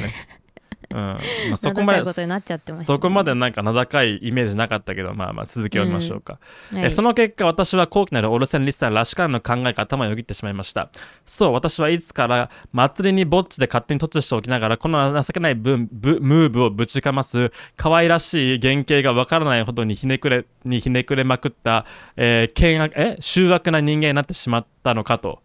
いつから、えー、靴くく靴靴紐 靴紐いらねええージェットタオルいらねえとわめき散らかすだけの厄介ななってなななり果ててしまったのかとこれまではただの面倒くさい中年おじさんまっしぐらなのではないかとさて前から長くなってしまいましたが今村さん最近彼女はおられるのでしょうかデートをされているでしょうかもし非常に残念ながらおられないのであれば最近ぼっちで辛くなった経験はありますか山村さんご自身がナチュラさんにアドバイスされていたようにぜひ初に構えることなく素直なお気持ちを吐露していただければと思います煽られてるそして面倒くさい中年おじ親父まっしぐらの私にお前これじゃだけはやめておけこれはやっておけ等の忠告をお願いいたします忙しいところいつもごめん遊ばそれでは高貴なるぼっちライフをごきげんよう PS ナチュラさんがお便り例で何度も上げていた内容でしたので満を持して聞いてみちゃったよ欲しいってついてるね欲しいってついてるね面白い前置きがこれ言いたいことだろいやでもなんかだんだんあれですねあのスパイモンの切れ味もこうなんかあのあのヒリヒリ増してる感じがありますねでもまあ,、あのこれは、多分こうあのあれですね胸中としてはやっぱ2点3点ありますよねいうんうんうんやっぱりその阿波踊りというなんていうのかなイベントにまずとあこうとつってみようというさやっぱりその、うん僕らが考え考えるこのスパイものこうなんか冒険者ぶりっていうのはさやっぱりここでも出るわけですよね、しかもぼっちすごでいねようん、ねさっきの話じゃないけどさななしたら阿波踊りに一人で行って、行け行けますかいけるわけない だろ無理だよすごいよだからますあごいなだから日本全国のお祭りを一人でこう回るみたいなねそういう目標もまあ掲げられてもいいのかもしれませんけどもあーいいいねひ一人でもひもう一人では行きませんって書いてるねこの人はでもスパイも僕からしてみるとなんかあれだよねなんかぼっちで行くことはできるわに行った行ったらぼっちをなんかこうぼっちの自分になんか視線が移ってしまうの結構ぼっちレベルが低いなと思っちゃうけどねあーなるほどねまだまだだとだってぼっちで行くのぼっちいぼっちなのはさ行く前からもう分かりきってるじゃんだ って、うんそうだねそうまあでも行ってみたらみんな友達ばっかでちょっと寂しいみたいなことは、まあ、当然あるよ、うんうん、うんそのねコントラストでねうん、当然ありますあのクラブでも一人で音楽聴きに来てるんだけど、ね、周りうにん友達がいっぱいいて、で壁際で壁際でこう静かにこう時間が経つのを待ってる人ってのはいっぱいい ます、はい、でそういう人たちを見そうなんですねそういう人たちを見てあ一人で来たんだろうなと思いながら適当なやつに声かけるのが僕なんですけどえすっごい適当なやつに声かけんのだっていや暇そうだからあの大体こうクラブにはこうあのフロアで踊るターンとこうどっかで休憩するターンがあるんですよはいはいで一人で休憩してるやつがいてうんでああいつあいつさあか話しかけてみるかっつってうん、うんあの話しかけてみてちょっとちょっと喋るみたいなねえなんて言って話しかけんの第一声あーどうだろうねそれが難しいんだけどあーな「一んだろうな人っすか?」みたいなあーまあそんなんでも一人っすかとよくよく来るんすかだ誰今日誰に誰見に来たんすかとかねへえすげえ、その辺から崩しに行って、うん、でさいさいさで一緒にかあの話を盛り上がって最悪一緒に乾杯して友達を紹介して、イエーイってやったら完璧って感じだよねはあすっげえレベル高え陽キャだね陽キャかなわかんないけどでも結局その一人で来てる人ってのは暇を持って余してるわけよ喋る相手もいないし今今んとこた、楽しい時間はそれほなんか今んとこそれほど楽しい時間でもないからでうもん一人一人で来てるしお金いっぱい使っちゃうの嫌だなと思ってお酒もそんな飲まないみたいなそういう負のスパイラルに入ってるわけよ。はいはいはいはいだからそういうやつを捕まえてちょっと乗せて一緒にお酒お酒飲むっていうのはだから結局そのウィンウィンなわけですよお互いにエンターテインメントを提供してるわけよ、はいはいはいはいうん、なるほどねそうで店もなるほど店もあの売り上げが上がってバンバン財ということで、はい、うん、はいウィンウィンウィンと散歩よしですよはい、うんなるほどうん、でそれでなな話してみてつまんなかったらつまんなかったでいいし、うんうんうんね、女の子に話しかけてあっち行けって言われたらあすいませんって言えばいいしっていう、うん、私絶対心折れちゃうわあそこであーでもまああれだから酔っ払ってるからあーそっかまあ酔っ払ってる勢いに任せてっていうのもあんだねまあそのなんか酔っ払った結果としてなんか問題を起こすのは明らかに良くないんだけどでもそうんうんうのん酒の力を借り借りるっていうことはなんかこう別に悪くないと、んば場合も大いにあるかなって思ってて、うんうんうんうん、別に相手もねあのなんか酒場に来てるわけだしこっちもまあうん多少気分が良くなってるわけだから、うん、ねあの背中を押してもらってねそうそれでねムーブするのは別にそこまでこうなんかねなんというかこう醜悪なことではないとは思うけどうんううんうん、あんあのー旅の恥は掛け捨てとか言うわ言うわけじゃん。あーまあ確かにねそれはそうなんだよなだから旅先でどれだけ愚かなことをしてしまってもそれは結局慣れない土地で土地なんだからしょうがないよね気にするほことじゃないよねっていう多分言葉だと僕は思うのよ、きっとうんうんうんそうだからナチャラナチャラもねその旅先でそうね失敗することを恐れなくていいんじゃないかなっていうことかもしんないよね、なるほどね分かった 頑張るえでも頑張さその恥恥はまあじゃあ捨てたとして、うんでもさ楽しめるの一人でなんか友達といた方が楽しくない友達といた方が楽しいっていうのはそれはベターの話をしてるだけであってうん別にその一人でいることが友達といるこよよりもたの楽しくないからといってそもそも全く楽しくないわけじゃないじゃんあー絶対一致としてねそうそうだから友達といればこれが80になるかもしれないけどでも一人でも60から50ぐらい楽しいなっていうところがあってうんじゃあ残りの30をその日どどうやって調達するかって話なわけよ、うんあーなるほどうん、け結局一人で一人で来てないと起こらないこともあるわけだしさそんな変な話、ううんうんんうんその日のその日の出会いみたいなものもさその日の出会いというかその日の出会いとか例えばそのその土地での出会いみたいなものもさやっぱりこうその要は50からスタートしないと結局こうえなんかこう出会えないものもあったりするかもしれないかなと思うけどねああそうなんだなるほどね、もう私はさこうい降り立った瞬間にあこれ50かいや30ぐらいかもしれないってなるとさうわーなんか自分損してるって気持ちでさどんどん負のスパイラルに入ってしまうんですよねあー損してるかいやでもぶ別にあの思んなかったなって思うことも全然たくさんあるよ、うん、うんうんああちょっとだれてきたなとかぼちぼち思んねえなここってなってくることはあるけどうんでも別にそれはなんかなんていうのかな僕の中では最悪の経験では全然なくてそのこんなもんかっていやこんなもんかってのもわ分かったしその例えば何かの条件がこう揃った上でこう、うんこ今日の状態にななった時にあこれは思んないんだなもうこの次は来なくていいんだなっていうその発見というかさあーなるほどねねそのある意味こう自分の好き嫌いを理解する機会になったわけじゃん。っはいはいはいてことはそのよりよ自分がより何を好んでいるかとか何を面白いと思ってるかとかで何に魅力を感じているかっていうそのなんかこう好き嫌いの解像度がどんどん上がっていくわけだから別に悪,、い悪いことじゃないっていうまあプラスになったとそうそうそうなるほど要はこうなんていうかいろんなものを食べてみてこれは自分に合う自分に合わないっていうことを経験しないと結局自分は何を美味しいと感じているかっていうことことがこう明確になっていかないわけだよね。まあそうだねうん、だからだからまあその食わず嫌いせずにいろんなものを食べてみるっていうところがまずこう最初の段階にあって、うんうんうんうんででそその後にあ多分俺これは好きだなこれはそんなに好きじゃないなってことがこうなんか分かってくるみたいなイメージかなだから別にはいはいはい美味しくないものを食ったとしてもあこれは俺の口には合わないなという発見があっただけだから別にそんなにこう、んなんか不幸なことが起きたわけじゃないと思うねうんうんなるほどねわかった そうだねうんうん確かに私は今まで食べたことあるものの中の好きなものだけで生きていけばいいよって言って殻にこもってしまってんだな例えば今日今日じゃあ旅行旅行来てきて来て今日一日一日過ごしたけどまあ50点ぐらいだなーって思ったとしよう、うん、うんそれでもいいわけようんうんこういう過ごし方はここでは良くないんだなっていうとかこういう過ごし方は別に面白いとは思わないんだなっていう、なんかそういう話だよねきっとうんあーわかったわかったわ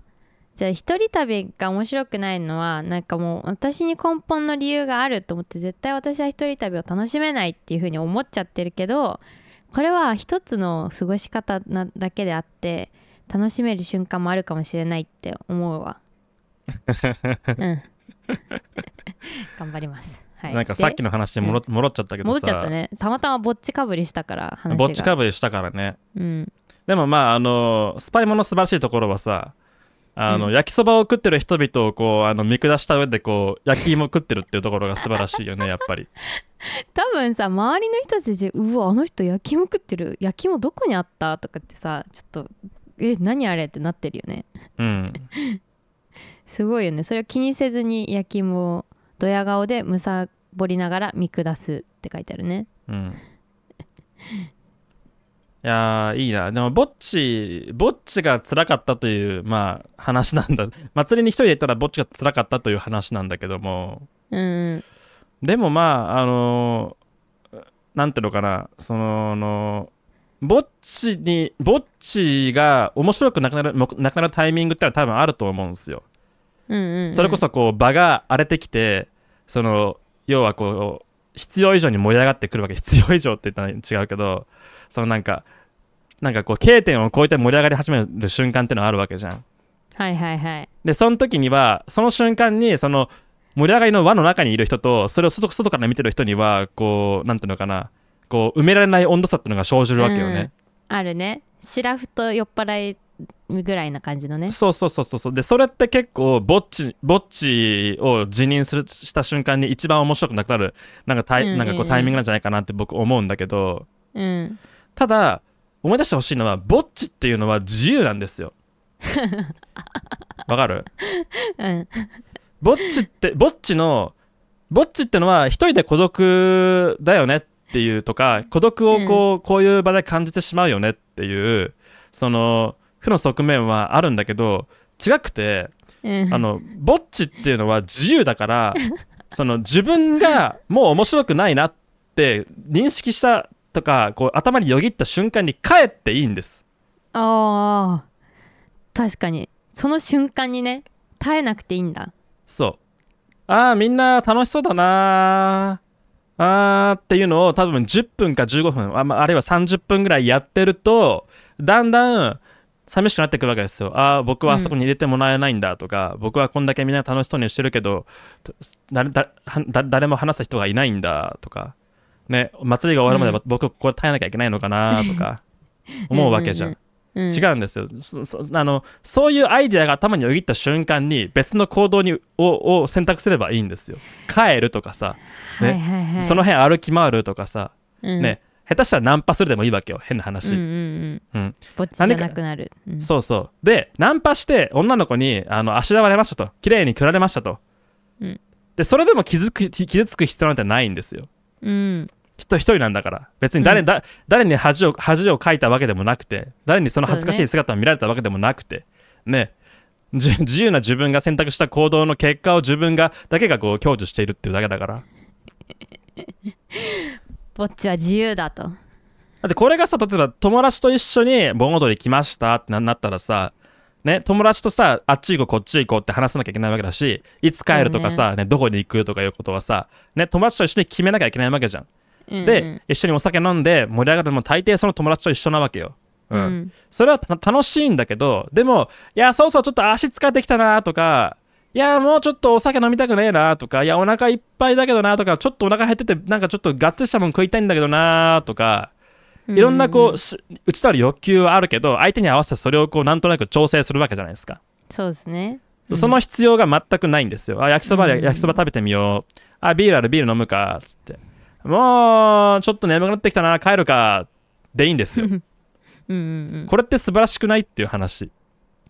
確かにそうやってサクッと祭りを楽しめるっていいかもしんないなそうそうそう、ん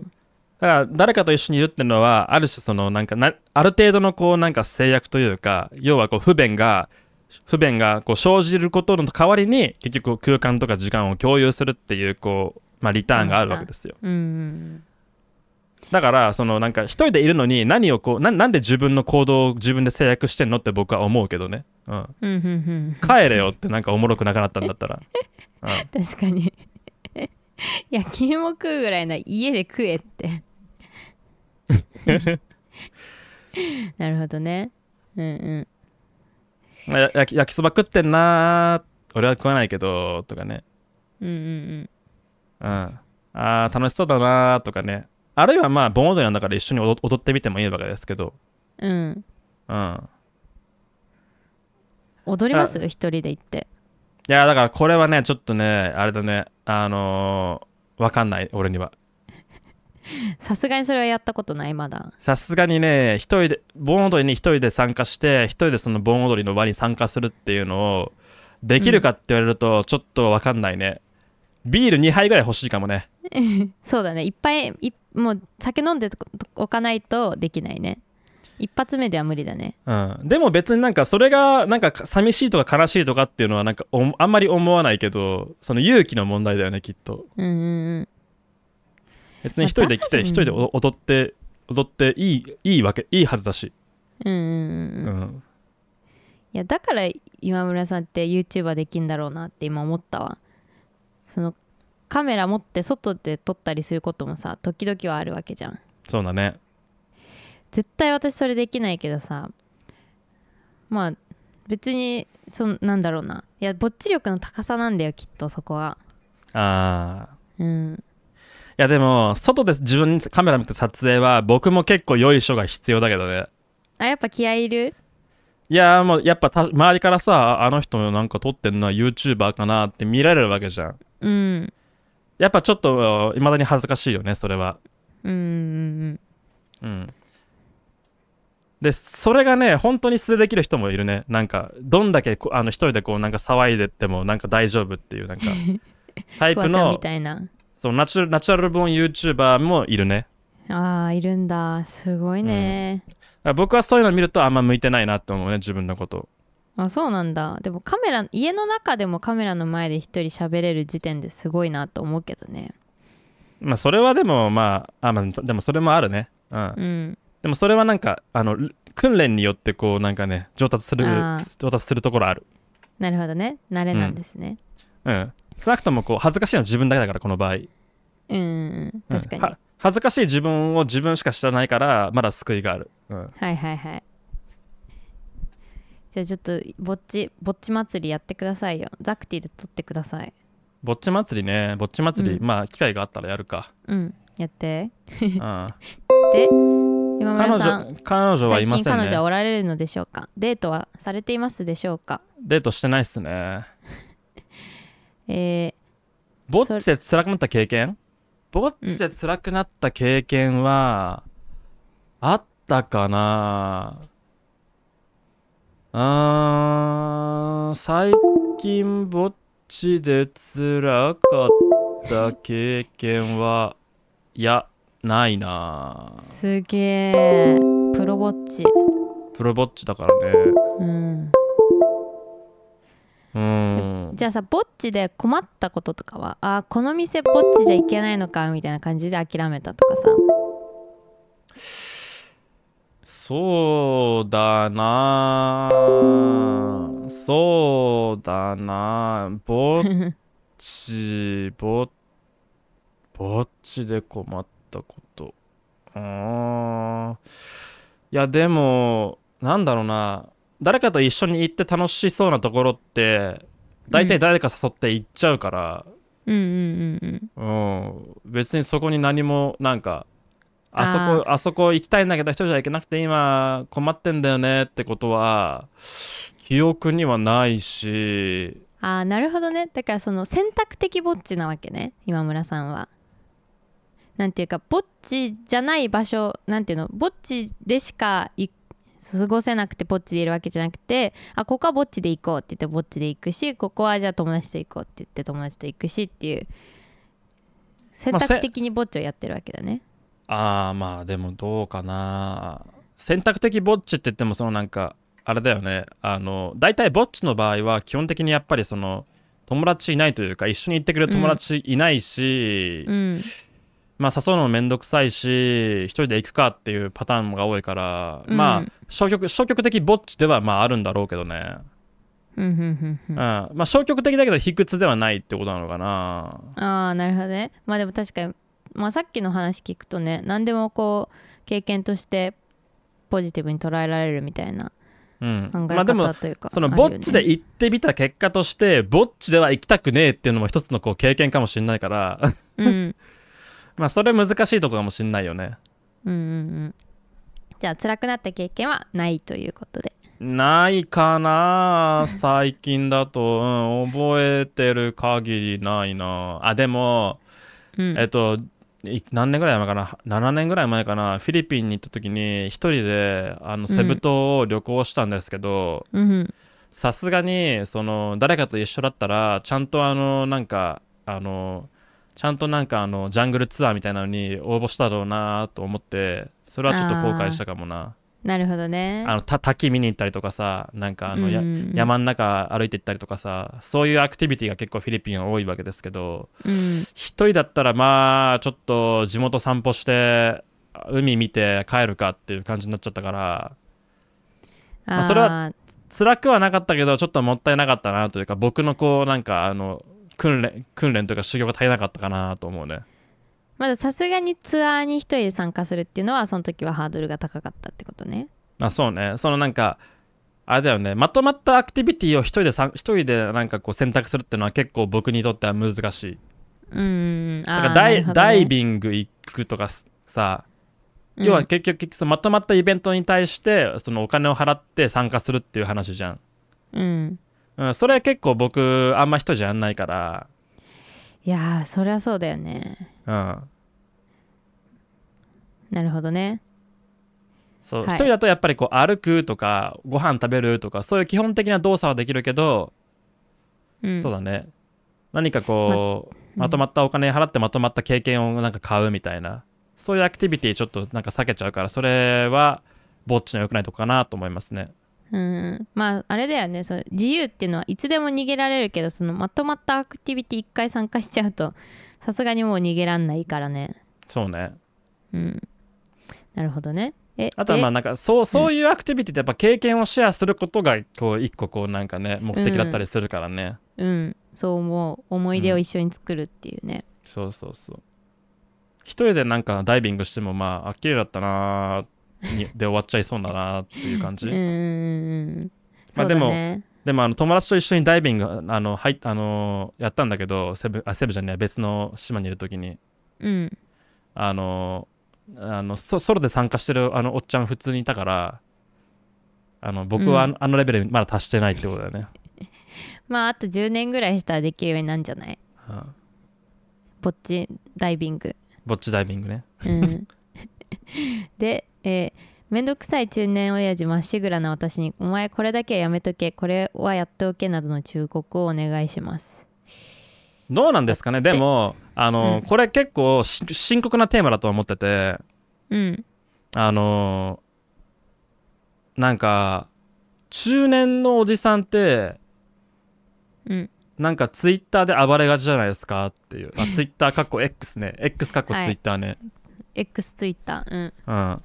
なんかあのまあもちろんそういう人がおすすめとかにまあなんか流れてくるっていうのがまあそのサンプルがさ極端だっていう話はもちろんあるんですけどうんう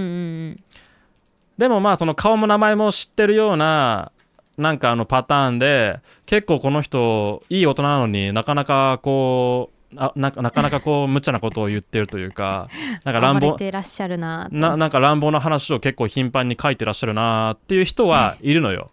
うんうんううんん、わかるわかるで、まあ、別にそれはそれでいいとはいいいいいいというかなんていうのかな勝手にややる分にはいいんだけどうんあのーあーでもなんか、うん、そういう感じなんだなーって思っちゃうっていうなんかうんところはあって別にだだから何って話ではた、まあ、全然ないんだけどでもまあ、うんまあたしちょちょっとみっともないなぐらいには思うわけよ。うんじゃあそうでさいつか自分もこうなっちゃうのかなとかさ思うんだけどうん、あれあれは何が操作してんだろうなってその振り返れなくなるというか鏡を見れなくなってしまうのかなっていうだからまあ何なのかなっていうのをこうなんというかあれした時にあの、なんていうのかなやっぱりこう他人とのつながりが希薄になっていくんだろうなっていうのとああなるほどねあとこう誰も自分のことを褒めてくれなくなるんだろうなっていうのとうーんあと自分を肯定する素材というものがどんどんなくなっていくんだろうなっていうところはなるほどうん多分その脅威としてあるんだろうなっていうふうには思っていてうんうん僕はままさに今もうなんかそれそれに向き合う日々なんですけどうんああそうなんだまあでもまだまだ耐え耐えてるということなのかなというふうにも捉えることができるんだけど、うん要はもう若くないとかさ、うんねあのちょっとちょっとこうねあの油断すればすぐ太るとかさうんねそれこそこうね容姿もどんどんこうやっぱり老け込んでいくわけじゃないですか体も動かなくなっていくわじゃわけじゃないですかうんでこう、ね、わ若くて元気のあるやつにどんどん突き上げを食らうわけですようんっていう環境のたで自分はどんどんこうね臭くなっていくしこう醜くなっていくし 若くなっていく若若くなくなっていくわけですよ世の中的に、世の中的に中年から壮年の男性というものは最も醜い存在でこう虐げられてるわけじゃないですかうん要はこう価値のない存在になっていくわけですよで家庭があろうが、家庭があろうがさ子供になんか邪気に扱われるとかさね、うんあの妻妻妻にもなんか結構こうもうなんかねあの なんていうのかなあのなんていうのかなあのこう冷たくされるみたいなさ話も別あるわけじゃないですか、うんうん、ありますねでそういう環境下で自分のことを肯定する必要があるのかなっていうこれは僕の勝手な想像だけどねいやでもそうだね確かにうんつまりその自分がやってきたことが正しいとか自分がの考えてることが正しいとかあるいは世世の中のなな何かに対してこれは間違ってるとかこれはおかしいとかっていうそういうこううんこと言葉を要はあのーなんかこうつ吐露することによってなんとなくこう自我を保っているというか自分のうんうんうんこう理想と現実のバランスをとっているというかうんうんなんかそんななんか力学があったりするのかなとはまあ個人的には思ってますね。なるほどねそうだねなうわーなるほどこれあれだね真面目な話だねあそうそう真面目な 話いやーむいや難しい話だわこだから分かんないけどうんなんていうかそのなんていうのかななんか世の中に対してああだこうだっていうとか何か何かこうを捉えてそれにこう物申してやろうぜっていううんこうスタンスって多分基本的に劣等感とかなんか満たされなさから来てるんじゃないかなって思うんですよ。うん、うん、そうだと思う、なんだかかそういらうこううんそのなんか自分の中自分の中に何かしらの隙間があってさうんなんかこうそこに要は外部からの情報が入り込んでそれを処理しちゃうわけですよ基本的には、ううんんそういう余地があるわけですね自分の中にあー余裕というかね、ははは満たされなさみたいなものがいうんうんうんああるわけででそれって基本的にやっぱりその私は充実していないとか私は恵まれていないとかなんうかん新しく評価されていないとか何でもいいんだけどさ何かしらのこう不満とかさうんうふん不安みたいなものがこう多分あるのかなみたいなうんいやそうだと思うなで若いうちなんは、かうんそうそれを若さで突破してるんだよきっと、うんうんうあんごめん何ですかいやうんうんそのいや今確かになと思ったのはさなんかその自分がこう充実しててそのなんだろうなか家族とも仲良くてその家族がこう自分を認めてくれるみたいなこのリアルが充実してるとさネットの世界ってさこうなんかふ付属品みたいにお思うしこうネットで流れてくる情報とか意見とかへえー、こういうふうに思う人がいるんだって思えるけどそういう状況じゃなくなったらそれがこう自分にこう1対1で向き合むこうなんていうか向かってきてしまうんだろうなっていうのは今聞いててイメージついたわ。う、うんなんていうかんなうん流せてたはずの情報がにこうい全部突っかかってしまうというかまあうあんとはあれだよねやっぱりそのなんかソーシャルのこうなんか良くないところと良くないところって言ったら違うんだけどそのなんかうんソーシャルにあるソーシャルメディアにある力力学としてさやっぱりそのなんか多少尖ったことを言うとさ何かしらの反応を得ら得られるわけよ、そうだねうんななな何かについて物申す的なさ、ね、話ってやっぱりこう、人人間の反応をさこう得やすいみたいなうんところあるとあるんですよね、うんうんあ少なからずだからそういう話が要はこうそういう話が評価されているっていうふうに思っちゃうんだろうね、きっうんとなるほどね反応を得ら得られるしさ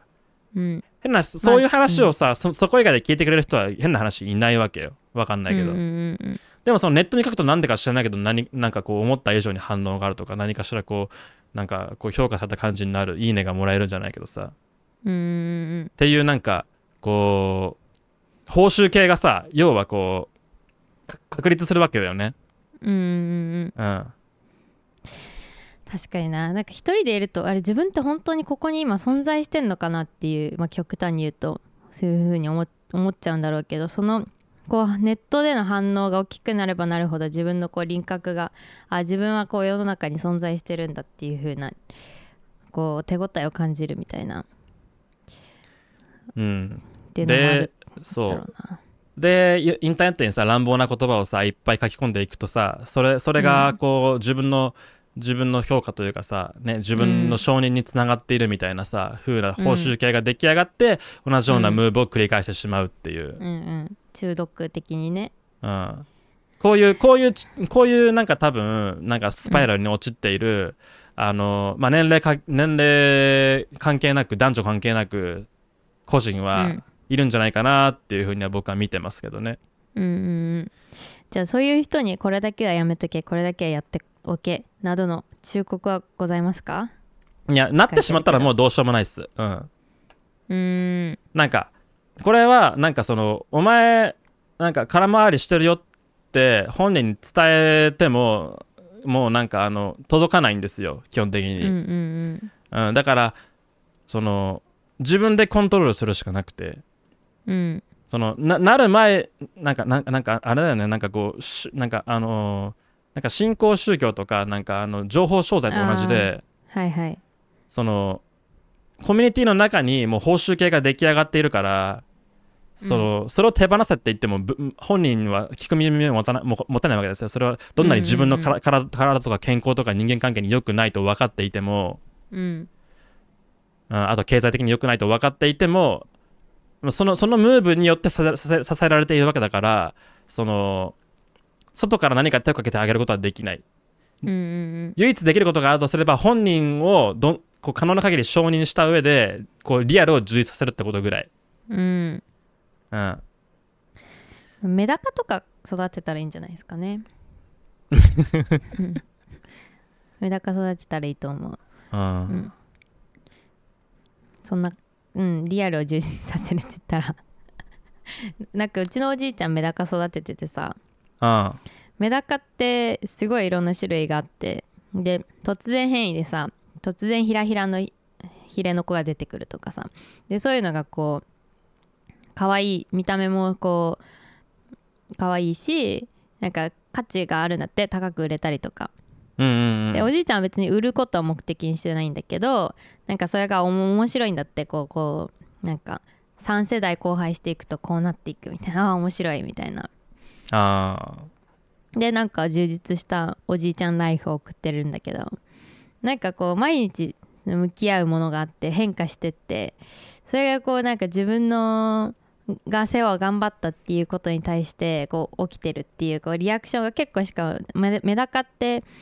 なんだろう1年に何回も繁殖するからこう割となんていうかちょうどいいスパンでその自分の行動とそれに伴う結果みたいなのが見れてなんかいいなーってね最近思ったんだよねメダカ育てんのどうすかいやちょ若干負荷が小さい気もするからね、もう少し手がかかる方がいいのかなとも思うけどあーなるほどね確かにあーそっか飽きてきたりしちゃうかなんか僕の友達あのいっぱい草育てる人いますね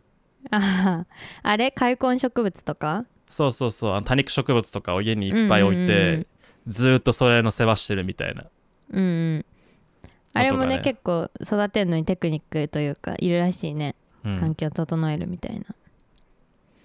うん、でもやっぱ何やってたらいいっていうのはやっぱ基本的に運動ですね、あうんあ確かにあの僕結構これはあの自戒というか割とこう自分に向けて言ってる部分あるんですけどうんそのやっぱあのあの面倒くさい中年親父になるなりそうな時はあるわけですようんもしくは非常にふさぎ込んだ中年親父になりそうなことはあるわけですよねうんうん、でその時になんか僕が個人的にこう考えてあのやろうとしてるのは運動をすることと、えっと、人に会って話をすることですねうんうんこの2つが僕はかけやすいからやめやあのなんかこう意識してやろうとするみたいな、まあなんか人に話しかけるっていうのはねなんかまださこう今村さんが若いからさできるけどさだんだんねおじさんとして「え何このおじさん話しかけてきた」みたいにななったりしたらあれだからいやーなったりするよその絶対に、ね、だからまあそれはできるタイミングとできないタイミングがあるだろうけど運動は絶対にね一人でもできるしものによっていやはい環境や別にそんななんかクラブブクラブで知らない人に話しかけるだけがさコミュニケーションじゃないからさいやまあだけどさでもそのなんかコンビニでめっちゃ話し込むおじいちゃんとかさあーそういうのもあるじゃんとかなんかで別に大して体調悪くないけど病院に行って先生と話すとかさうんまあまあそれはまあいいとする人もいるだろうし迷惑だなって思う人もいるだろうけどまあでもなんていうかだんだん友達もさこう死んでいくとかさこう家族がいて忙しくなっていくとかどっかに引っ越していくとかでなんか数が減るじゃんうん気兼ねなく話しかけられる人がそうするとこう見知らぬ他人に話しかけるしかなくなっていく状況になってってそうするとやっぱ年取ったお,、ね、おじさんだとちょっとってなる時はあるだろうなっていう、まあ、クラブだけじゃなくてさあそういう時キャバクラでいいよキャバクラお金払いましょうああなるほどねはいそういうことかそこでその需要が生まれるわけですねはいじゃあスはいポーツとキャバクラっていうことでいやスポーツとキャバクラでいいんじゃないですか、はいはい、 ガールズバーでもいいですけどね。はいはい。じゃああのちゃ次あの若い女の子と喋って自信を得た上でちゃんとそれを楽しませるっていうなんかあのなんていうのかなあの成功体験を得るの多分だすごく大事ですね男として、うんうんうんうんはいはい次はいすいません はい次 いやいい話でしたはいラジオネームテック高校生かっこ PS、えー先ほど読まれたであろうテック高校生ですあ先週のお便りの後にまた送ってくれたんだねえー先週の最高のニュースで今村さんが話したエピソードの説明がちょうど少し前の X かっこ旧 Twitter での投稿で渋谷の TSUTAYA で CD を取り込んですぐ返却する旨の投稿と重なっておりその後日談としておばあちゃんの電車乗りそびれエピソードがあることに少し驚きました 話は少し変わりアニソンの定義について主に今村さんに質問ですアニメを見ていると挿入曲にオーケストラ音楽が使われることがあります、えーそこで質問です、えー、沢野これなんて読むひろゆきさんひろゆきじゃないですか沢野博之さんをご存知でしょうか沢野さんの音楽でアニメの挿入曲などに使われる曲があることが多いのですがアニソンのソングとは歌詞付きのことを定義しますこの場合歌詞が付いていない沢野博之さんのインスト曲などはどのように定義されるのでしょうか今村さんの考えを聞かせてく ださいえーこちらが噂の投稿ですってリンクを送ってくれてますねまた同日あそれにはコーラのこあとこれ私のでリプライをやついかただいたものですその説はどうもありがとうございましたそれではまたごきげんよああなんとなくわかりましたう、はい、アニだだアニソンソムリエの今村に質問ということであのーえでもまああの定義上はあのげあのサウンドトラックとか劇伴っていう言葉がありますよね。はいはいはいうん、あのーあれです作品の BGM としてかかっているインストルメンタルの音楽ね。うんうんうんうんううんんあれ朝のも日アニソンあれは、えっ、とアニソンというアニソンというくくりには大抵いられない、ううーんソンソンソングというよりはミュージックだからみたいな感じかなへえじゃああれはなんなんて言われんのあーまあ劇伴かな、劇伴うーんまあ、アニソンンって言った時に思い浮かべる人は少ないけどねぐらいの感じかなうーんうん、でもあのたまにあのめちゃくちゃいい劇伴があの流れることもありますけどねへえ話題になったりするわけああの主オープニングでもエンディングでも挿入歌でもない劇伴があのアニソン的な感じになることもありますけどねああそうなんんだうーんああ沢野確かひろにひろゆきさん、僕あんまり知らなかったけど多分なんかで見たんだろうなえっとね多分なんかで見た気がするうんなんかさあイメージとしてはさ、なんかアニメがあんま分かんない私のイメージだけど、うんなんかサウンエフェクトのサウンドとかもあるわけじゃんなんかあり効ますね果音をさ、録音してる人もいるしなんかそれをこう、なんだエンエンジニアサウンドエンジニアとかこう加工したりとかするんでしょ確かうんなんかそういうさ裏方がさいろんな音とかを作ってるそれの一部な感じがしてるなんていうかどちらかというと裏方なイメージというかこういうインストの曲ってうんでなんかあの歌詞がついてる歌は表方というかそういうイメージがあるなうんはいえで沢野ひろゆきさん今なんか調べてるんですかうーんあでもそれこそ「真剣な巨人」とかやってらっしゃるみたいですねああそうなんだああ僕は「キルラキル」が結構印象的だったけどな結構あれのサントラは素晴らしいんですけどキルラキルそれキアルニラキメ「キルラキル」ってアニメがあるんですけどあのーなんて言ったらいいかなほどほぼ裸みたいな格好で女の子と戦うっていうそういうアニメです 今ね「キルラキル」って検索の窓に入れたらあの1個目のこのなんていうのえっとサジェストワードが「劇中歌」って出てきたわああまあじ結ゃあ構ぜひ、うん、うん、あのこれは音楽も主題歌もアニメそのものもあとあとフォントも結構ね、へあのわ話え題にな話題になったというかそかっこいいんだあなんかいろこのううん、ラグランパンチっていうんですけどうん、あの結構画面にドカーンと大きくねあの太字のあのタイトルが出るみたいなパンチするときにそうえパンチああ技を出す時とかも結構あったかもね、うんうんまあ、そういう演出が結構ねあの力強くて、へあの面え白かった記憶もありますけども絵がかわいいえちょっと曲聴いてみようかなアニメ見んのはさいつもさハードル高くて さおすすめされても見てないけど、曲聴くのはすぐ3分でできるからさああそうですかはいちょっとキルラキルの劇中歌聴いてみますそれはおなんか面白いのかどうかは分かんないけどあバイナリースターもこの人かあのー銀河英雄伝説」っていううんあのーあの SF のあの古典があるんですよふーん SF の古典めちゃくちゃめちゃくちゃ古いこう剣やる SF があるんですけどうん銀河何言ってたんげん銀河英雄伝説っていうあのスペースオペラがあるんです日本現日本のへえあのーなんなんあれあれはなんだっけなあの名前が出てこないえっとこれすごい長いんだけどうんえーっとあこれだよいしょ田中良樹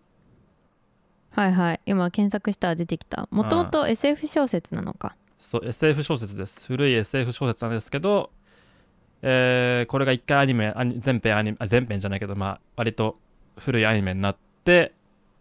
うんうんでこれの、えーリバイバルリメイクみたいな感じで新しいアニメシリーズがあるんですよね、うんうんノイエ D, D, D, D, D, D ノイエテーゼって言うんですけど、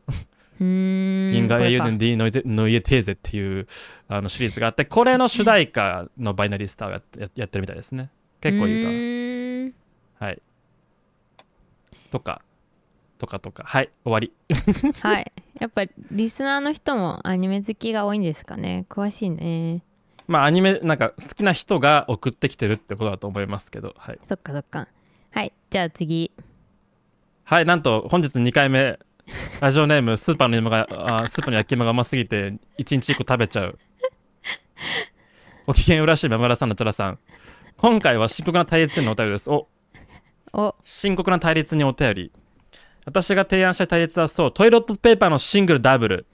おーですといいじゃ私はん私はこの対立を思いついた時正直思いましたぶっちゃけクソだけにクソどクソどっちでもいい とだがはいしかしこのコーナーにお便りを出す以上どちらの陣営につくか決めねばなりませんそこ出でさな軽くてもいいんだって 義務義務じゃないからね、ねえはいえーそこで軽くですがこの対立についてリサーチしました ものすごい雑にまとめると両陣の主張は以下の通りですシングル陣営その名の通 り紙が1枚実はダブルと比べると紙質が若干荒く摩擦によりおけつへの刺激が強いその分安価おけつが、おあのおけねおけつアルファベットおけつ大文星字アルファベットで星になってますね星いややかましいな、本当に。えーダ ブル陣営。その通り紙が2枚。実はシングルの紙をただ重ねただけだけではなく、シングルの紙よりも柔らかくふんわりした紙を2枚重ねている。そのため、へーおけつへの刺激が少ない。購入する時の価格はシングルよりも高いが2枚重ねているので、個人の使用量や付け方によってシングルと比べた時のコスパは変わ る。私のこのリサーチをした時の全身に衝撃が走りました。お恥ずかしい話ですが、私は、あー最近私はおけつを拭いた時に赤いものがつきがちだったのです。字な のねやめろよそんなそんなプライベートな情報をこんな電波にの載せるんじゃない私の健康状態が悪いとか悪いのかと思っていたのですが実は私はその体操を軽視しすぎて何も考えずにシングルを購入しそのシングルに私のおけつがやすりされていかけされていったせいだったのです驚く、えー驚愕すべき事実に私は途端に、えー怒りがこみ上げてきました情緒大丈夫スパイもなんか一人で一人でこうなんかあの何あのあ阿波踊り行ってなんかちょっと見下し入ったり、えー私のこんなにも可愛らしいおけつを血だらけに染め上げたシングルにそしてこんな狂気を何食わぬ顔で生み出し続けている世の中にそして何も考えずに適当にシングルを買ってしまった愚かで無知な自分にそして私は一つのすんばらしい決意に到達しましたシングルをこの世から断捨離すべきだとおお伏線回収あー面白えいそう断捨離になるわけねそうこのお便深刻なりは対立からそう世界の断捨、世界の断捨離のお便りだったのですと大した季節こ、えー節約効果もないくせに節約のために生み出され私たちのおけつと血だらけに染め上げる狂気そんな高貴さとは無縁の存在シングルはいらないのではないかとそもそもこのようにおけつを荒々しく吹かれて喜ぶ輩はいるんでしょうかいやいないであろ うとなんてなんなんていうんだっけこれいるであろうかいやいないみたいななんだっけねうんなんてなんかあるよねこういうのこういう、うんこういうなんかレなレんかレレトリ習ったわレトリックに名前ついてますよね、うんえーこのようにふんわふんわりと私たちのおけつを優しくふ、えー優しく優しく拭ってくれる温かいやつだけをで十分なのではないかと私はそんな優しさだけに満ち溢れた世界で生きていきたいと願いを込めシングルをこの世から断捨離するべきというこことをを声高々に宣言いたしますとあばよトイレットペーパーシングルと私の血だらけのおけつそしておかえりトイレットペーパーダブルと私の可愛いおけつお忙しいところいつもごめん遊ばせそれでは高貴なる、えークソ拭いライフをごきげんようごきげんよああ、もうノリノあーリノリノリじゃん、すごもいうノリノリですね、スパイも。うね なんかさこのさお便りコーナーをさ理由になんかさなんていうかこれすごい楽しんでるというかさ なんかだって別に送ってこなくてもいいのにお便りコーナーに送るっていうことでなんかわざわざリサーチしてさうんでなんかこの文章を練り上げてきてるっていうなんかもうなんならさスパイも私たちがさこれお便りさ読み上げてるとこさ聞いてんのかなちゃんともう送ることがさこの人のさ多分もうなんていうか目的になってるよねきっと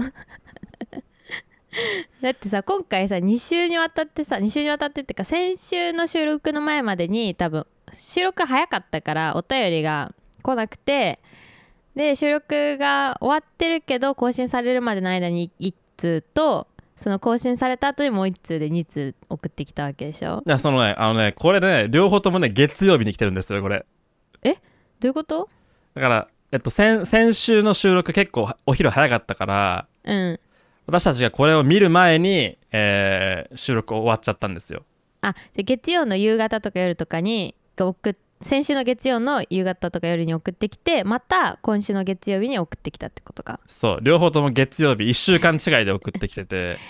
うんだからもう刺しに来てるよかこれは明らかにも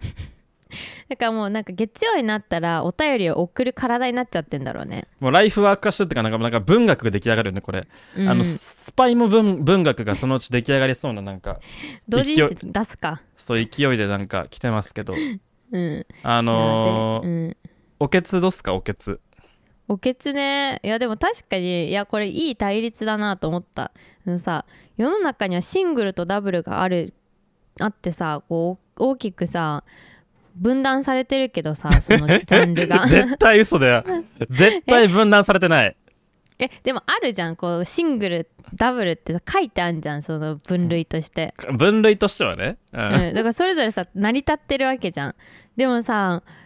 でも全員多分えどどっちでもいいんだけどどっちにすればいいのかなって全員思ってるよね多分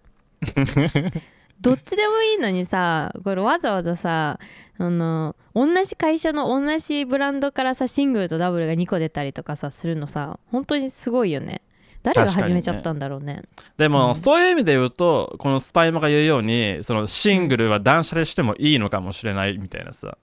いや、ね違うよシングルがいい素材のふんわりした紙になればいいんじゃないのあー二重である理由って何なの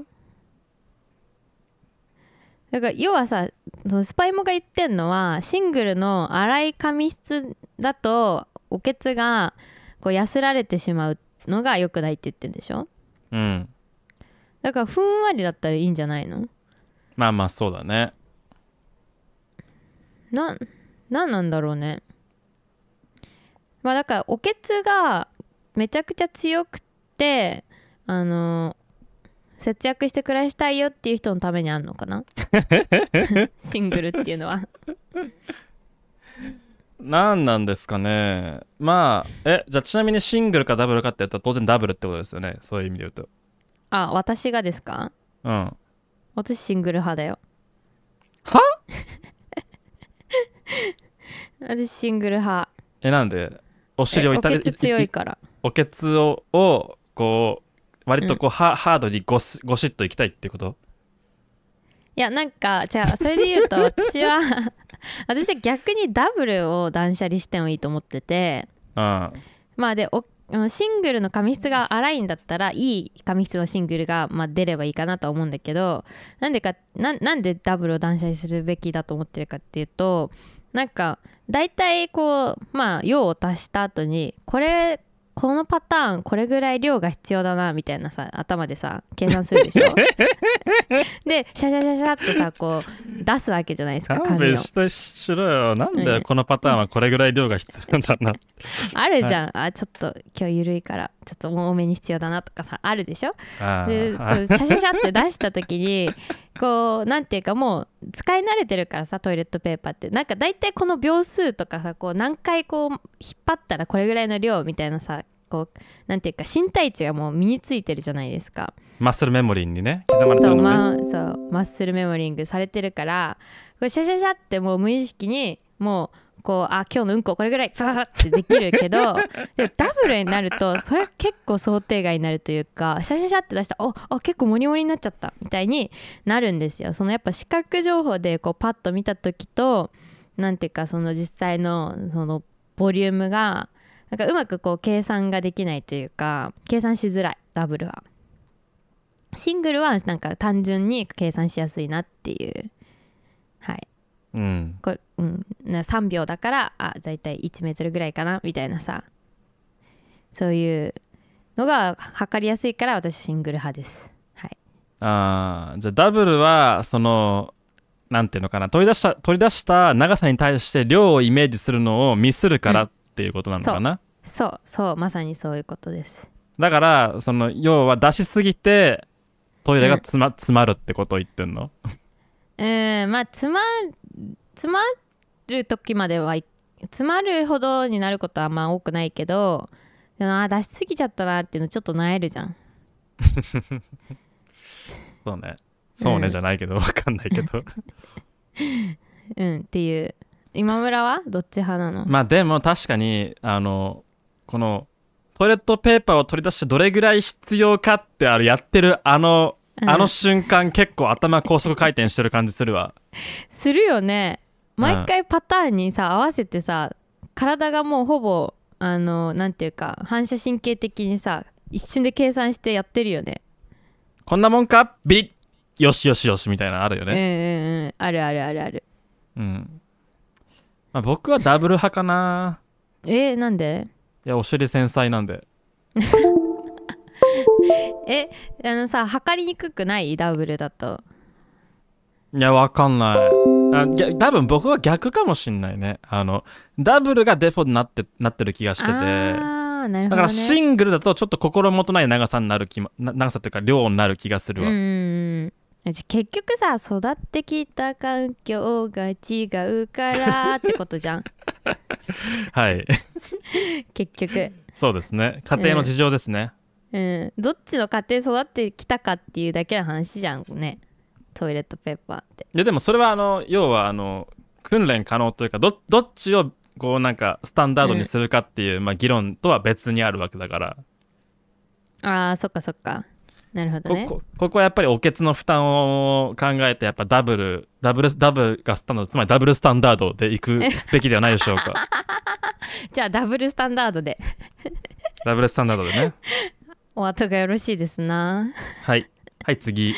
はーいえー、っとちょっと待って次えー次、えーラジオネームブルーライトカットさん結婚指輪についてどう思いますかはてなはてな結婚について結婚じゃない結婚指輪についてはいあのさっきのだっスてパイものサスパイもの20分の1ぐらいの分量です ねもっとじゃない 一行で送ってくれたいいね、は結婚指輪についてどう思いますかということですけどどう思いますか結婚指輪うん結婚結婚指輪ってさどれのこと、えっと婚約指輪じゃなくて結婚した後につけるやつじゃないだから婚約指輪婚約指輪っていうのが派手な方そう婚約指輪が派手な方ダイヤとかついてるやつで結婚指輪があれか2人でつけるシン方プルかそう2人でつけるシンプルでなんかしあの銀色とか黄色のさあんまり装飾的じゃないやつうん、うん結婚指輪についてどう思いますか、まあ、結婚指輪はいいと思います、つけます結婚したとしてまあ、つけたかったらうんえ私さ結婚指輪つけてないんだよねてか持ってないのよ、もうあ結婚して1年以上経つけどああ結婚指輪アンチ派であああはいいやなんかまずそもそも私が人生で指輪をつけることがほとんどなくてこう指に物が触れてるっていうのがすごい嫌なのよ違和感があるというか今村さん指輪つけたりするしないそう私もあんましないからさ多分つけてたら慣れるんだろうけどなんか物がある違和感がすごい嫌でうん、だから指輪がまずそもそもネガなんですよ指輪欲しいと思わないだからうん、でさらになんかわざわざその指輪にその金かけるのが分かんないんだよねまあ結婚指輪は言ってもさ20万とかさぐらい高くてもなんうかんもっと何万とかで買えたりとかもするらしいんだけど、まあ、だとしてもまあでもさらにさ婚約指輪なんてなるとさかける人はかけるじゃん本当にもあのーぼ僕が大好きなあの、アフロ田中にも出てきますよこんけあの婚約指輪のエピソードうおーえどうどうなるのアフロ田田中でいやあはの田中はその辺その辺男気が強いからさ、うんやっぱあのプロポーズのタイミングであの給料3ヶ月分のあの90万円する指輪を買うっわてあのープロポーズするんですけどねすごいちょうど教科書通り給料3ヶ月分で買うんだねあそうそうそうそうそうなんでか言われてるよね、うん、ででもそれを、まあ、結構前のみんなは「お前すげえな」って言うっていう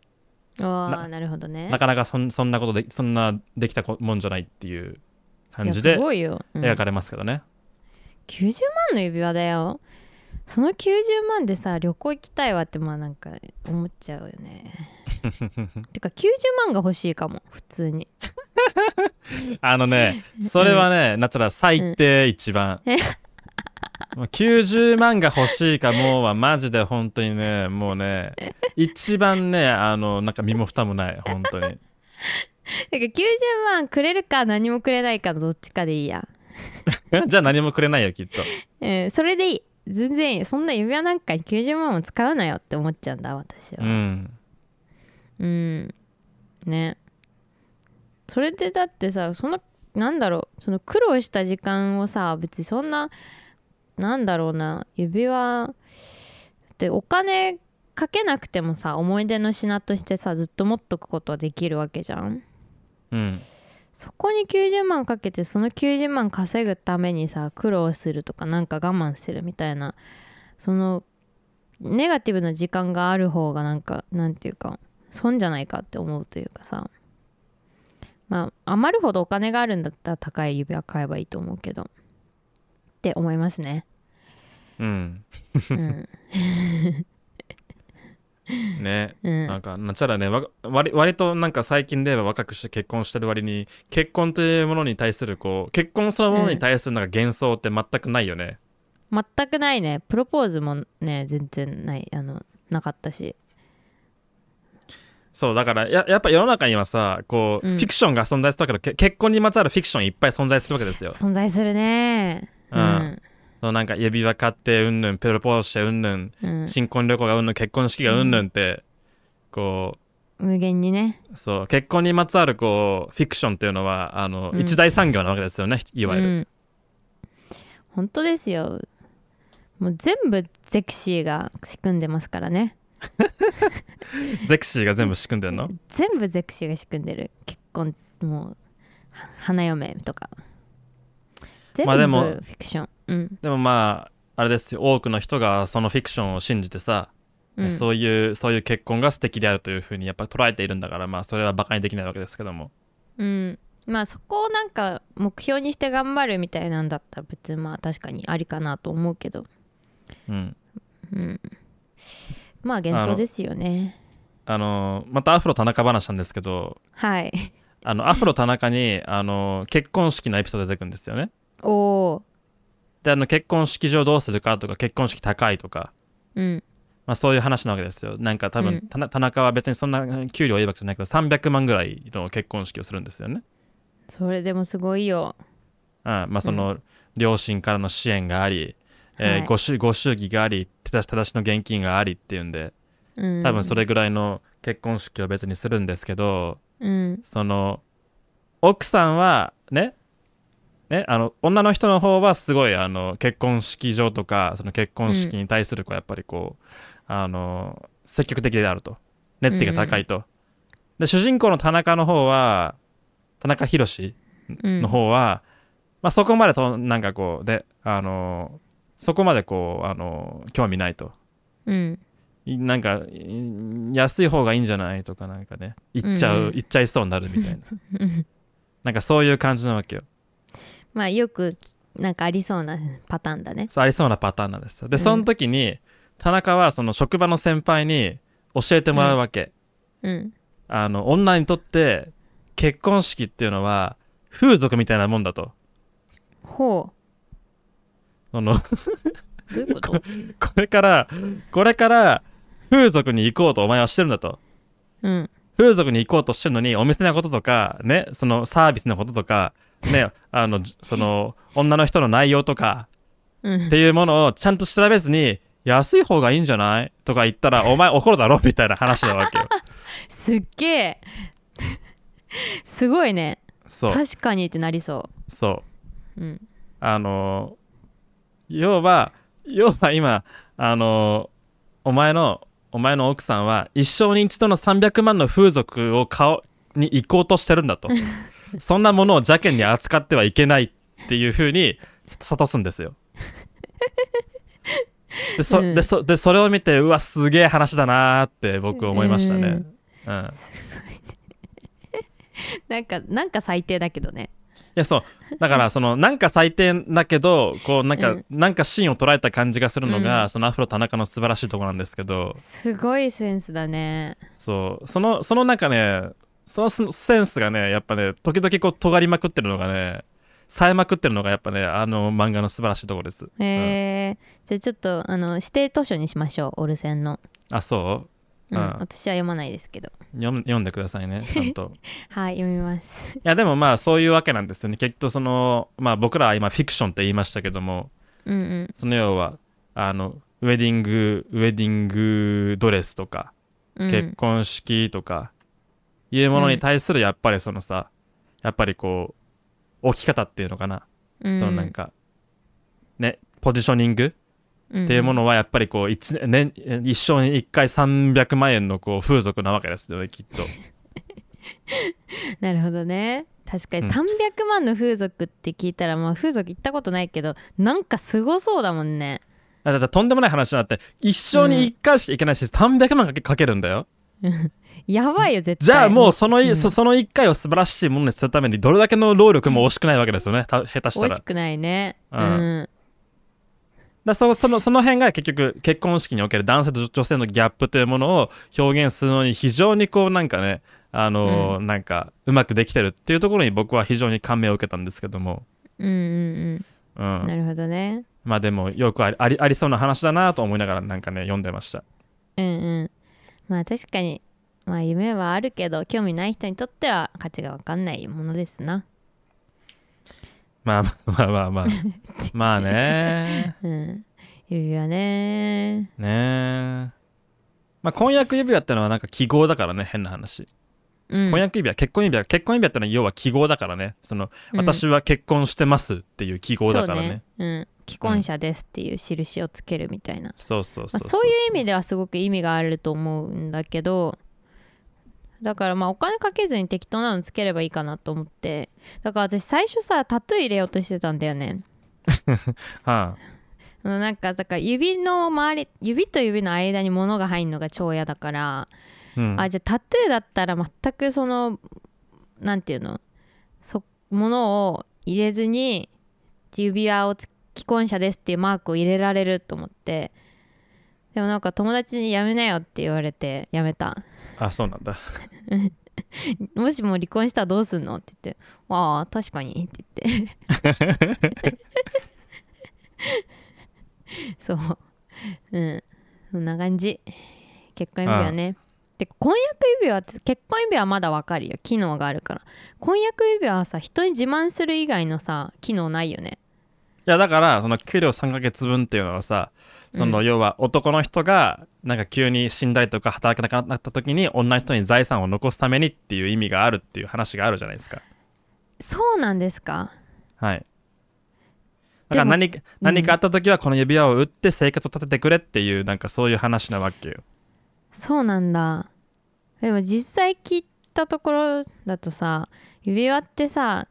売ると安いらしいよね結婚指輪とか、婚約指輪って あそうなんだうん全然その価値下がっちゃうらしいやっぱデザイン料とかブランド料とかにかかってるからうんで売る時は単純な金の重さとかになっちゃうらしいほぼほぼまあ物によるだろうけどねすごい人気なものだと高いんだろうけど、なるほどね結婚指輪ねハリー・ウはいィンストンのああっ婚指輪て言うよね婚約指輪うんえどうする彼女がさうん婚婚約指輪ちょっと憧れのがあってって言ってなんか500万のとか持ってきたらどうする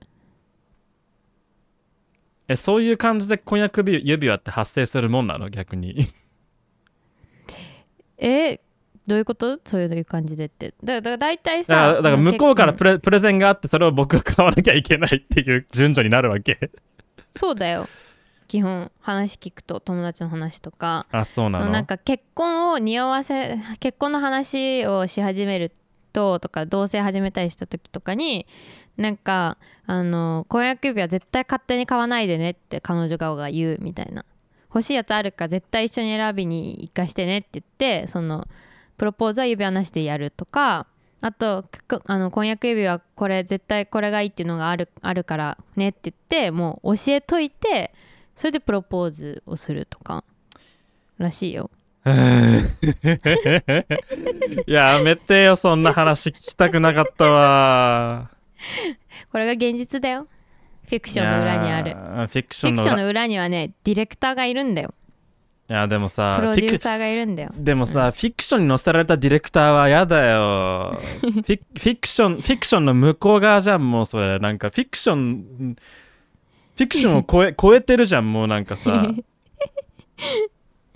そうなんだだよからそそそこにロマンスなんてないわけじゃんもうなんかそのさ、何かその何指輪を送ってもらううんぬんっていうさプロセスうんをさ、プロセスをすっぱ抜いてこの指輪が欲しいという物欲だけじゃないですかもうなんかフィクションをもう少し綺麗に形作れよという さ、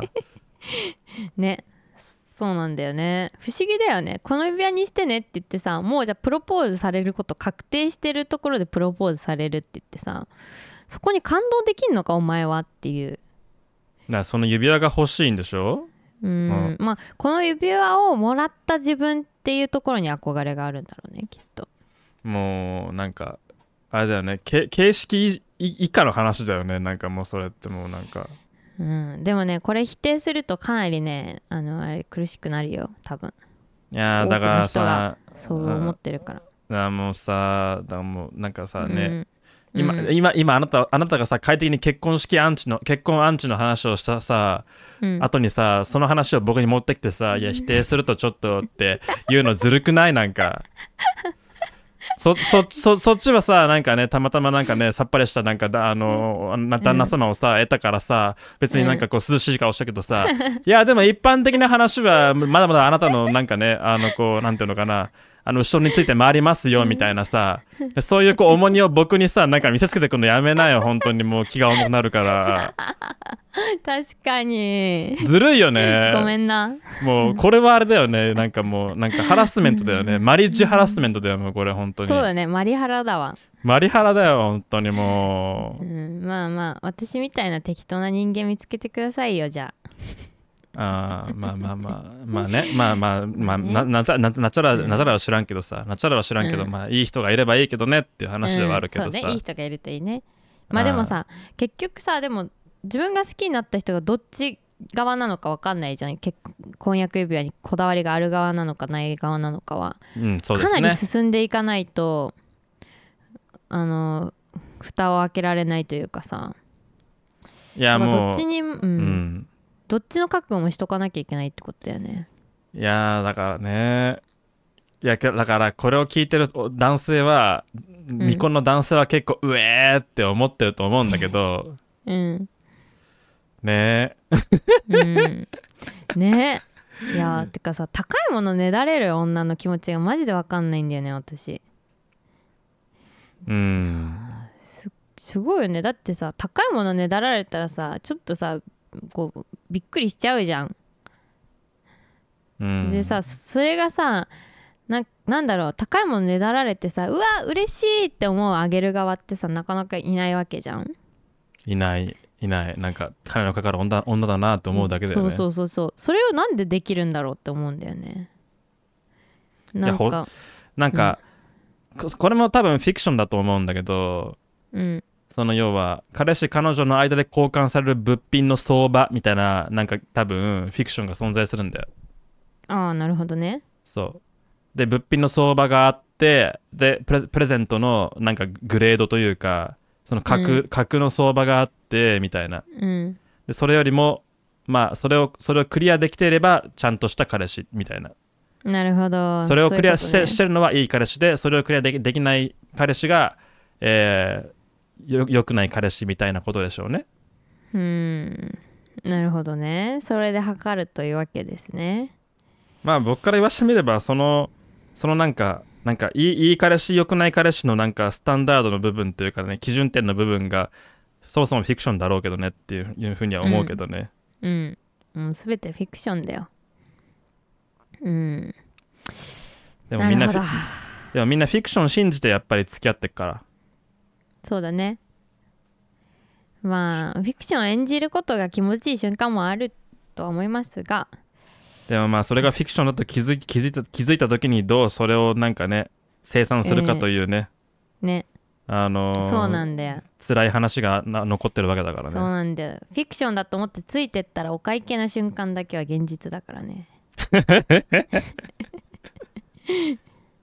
すごいよねプロポーズさだから本当に結構いると思うかんプロポーズの監督をする彼女っていうのはうーんうん面白い話プでロすポわーズのかプロポーズの監督をする彼女ねうんかなり多いと思うよ聞くもんだって友達の話とかからうーんう、うんんななんてなんと言うんだかなんなんと言うんでしょうねこれこれはいは、 まあまあじゃあ今村さんもいつかプロポーズする時があったらあのその話しましょうどういうことえ一緒に一緒にどういうプロポーズがいいかなって話でもしましょういやーでもね世の中の男性ほんとみんな頑張ってると思うようん頑張ってる頑張んなくていいよなん誰だってやっぱゼクシーだよな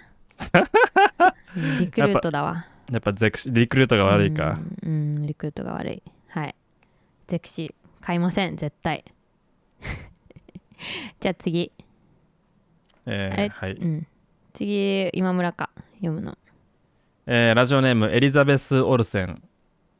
めちゃくちゃ断捨離したいものがありますそれは USB を安全に取り出すですデータが破損するリスクがあるのは理解していますでも僕は何も考えずに USB をぶっこ抜きたいのですわかる Mac にしても Windows にしても USB を安全に取り出すためのマウス操作が多すぎてもはや OS 側も安全に取り出せる気がないとすら感じ取り取り出させる気がないとすら感じます誰かこの惰性に満ちたレガシー文化を抹殺してくださいもしくはあの警告を無視するだけの強い心が欲しいですめっちゃわかるんだけど なんかさ私あんま Windows 使わないけどさ Windows だと取り出した後にさペランみたいな音出るじゃんああ ああでもさ Mac ってさそれないじゃん取り出せてんのかどうかもちょっと手応えなくて怪しいみたいな瞬間ないああなるほどねうん、でじ抜いてみるかってブスって抜く抜くんだけどさああわかるわこれ何何が行われてんのあれ USB を安全に取り出すってなった 時などんな安全なことしてくれてんのパソコンは いや、うん、だから、まあ、刺さっている USB の認識を切るっていうことだよねそれだけだよねうん。なんだなっんけかオもンのうんオンボード、オフボードみたいな感じかな。うんうんなんかもっとさもうぬ US なんか USB 側にさボタンつけてくれたらいいのかもねでボタン押してから抜くみたいなさ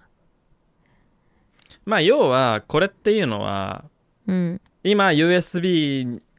にが読み読み書きをしていないというチェックを行っていて、うんで、チェックを行った上で、えーはあの、こう、なんていうの外すっていう、切るまあそっうだてよいねう操作をしてるだけなんですよ。うんうんうんで、これね、僕ね、あの言いたいことがあるんですけど、このテーおマこのテーマについてね。うんあの警告を無視するだけの強い心が欲しいですって書いてあるじゃん。はい僕、その心持ってます。お お意外 無視してまいすや、もう僕は、あの、抜きます。はい。そうなんだブスってはい、ブチって抜きます。はい。えそれはさもうどうなってもいいやってわけじゃなくて機械を理解してるからこそってことなのまあそういうことになるのかなあの、変な話こちらはその USB メモリーに対して読み書きをしてるわけですしたいわけですようんで終わったなっていうことを確認するわけですうん逆に言うとお確認しないしないと作業が終わ終わらないわけだからねうんあちゃんと USB 内に入ったなっていうのを確認した上で今は読み書きをしていないと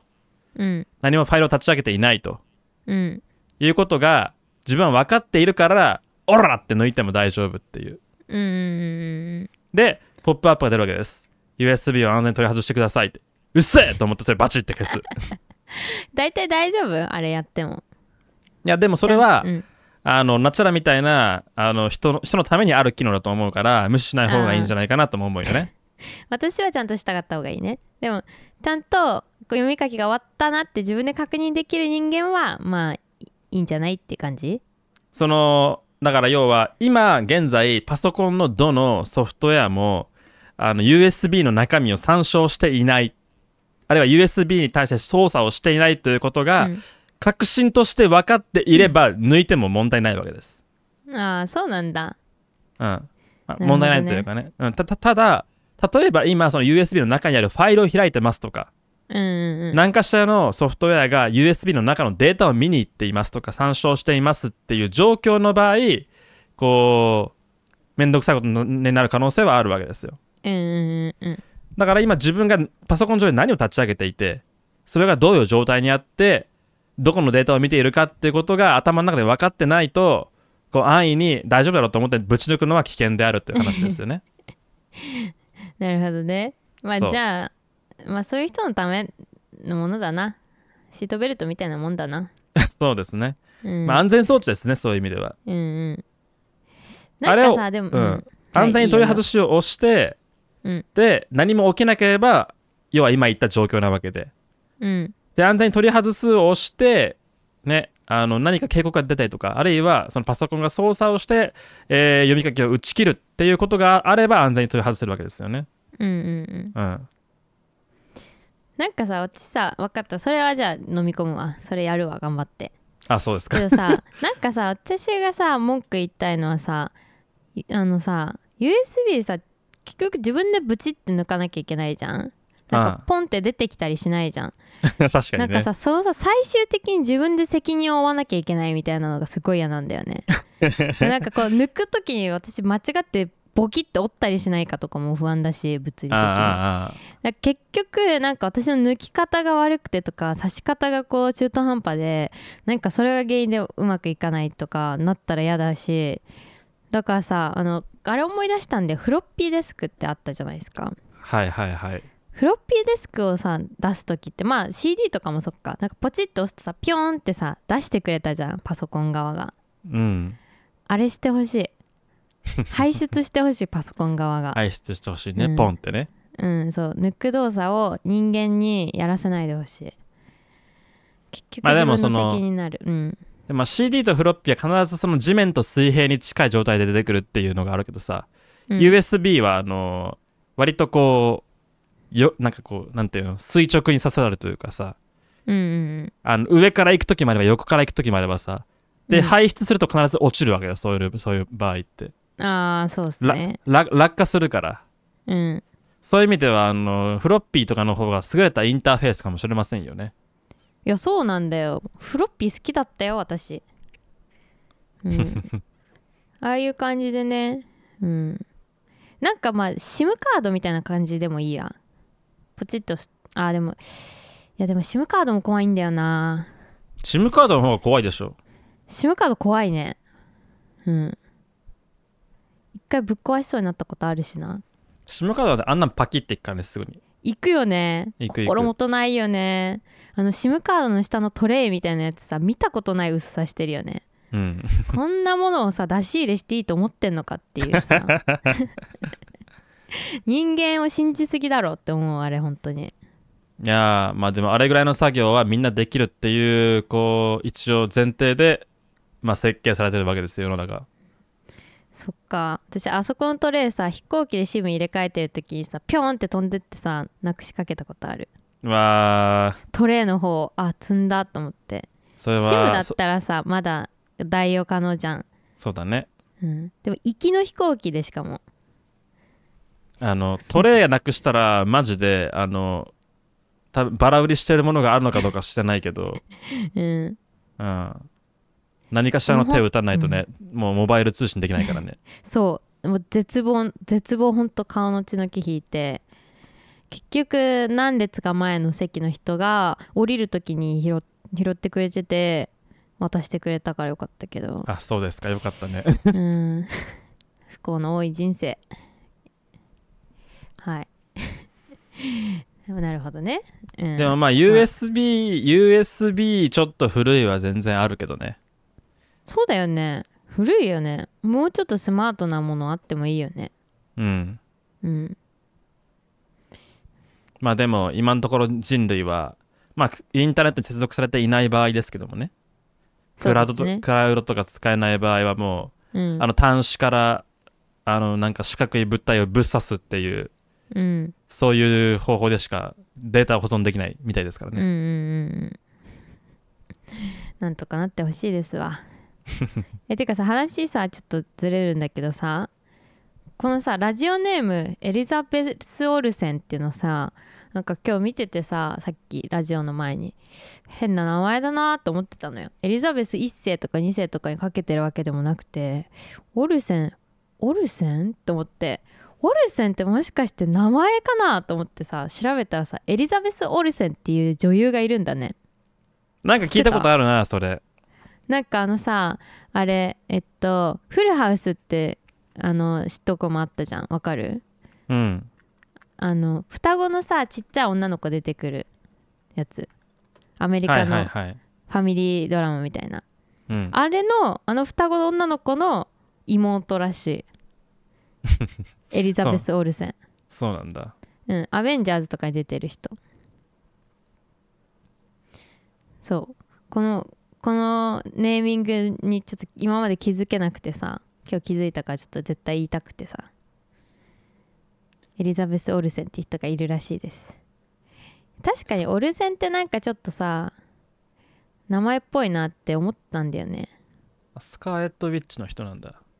そうそうそうそえー、かっこいい。うねあ見覚えあると思ったあまり印象ないけど。本当あなんかえアベンジャーズで見た人だなと思ったエリザベス・オルセン USB を安全に取り出してくださいいや、でもまあ、大抵あれだよ。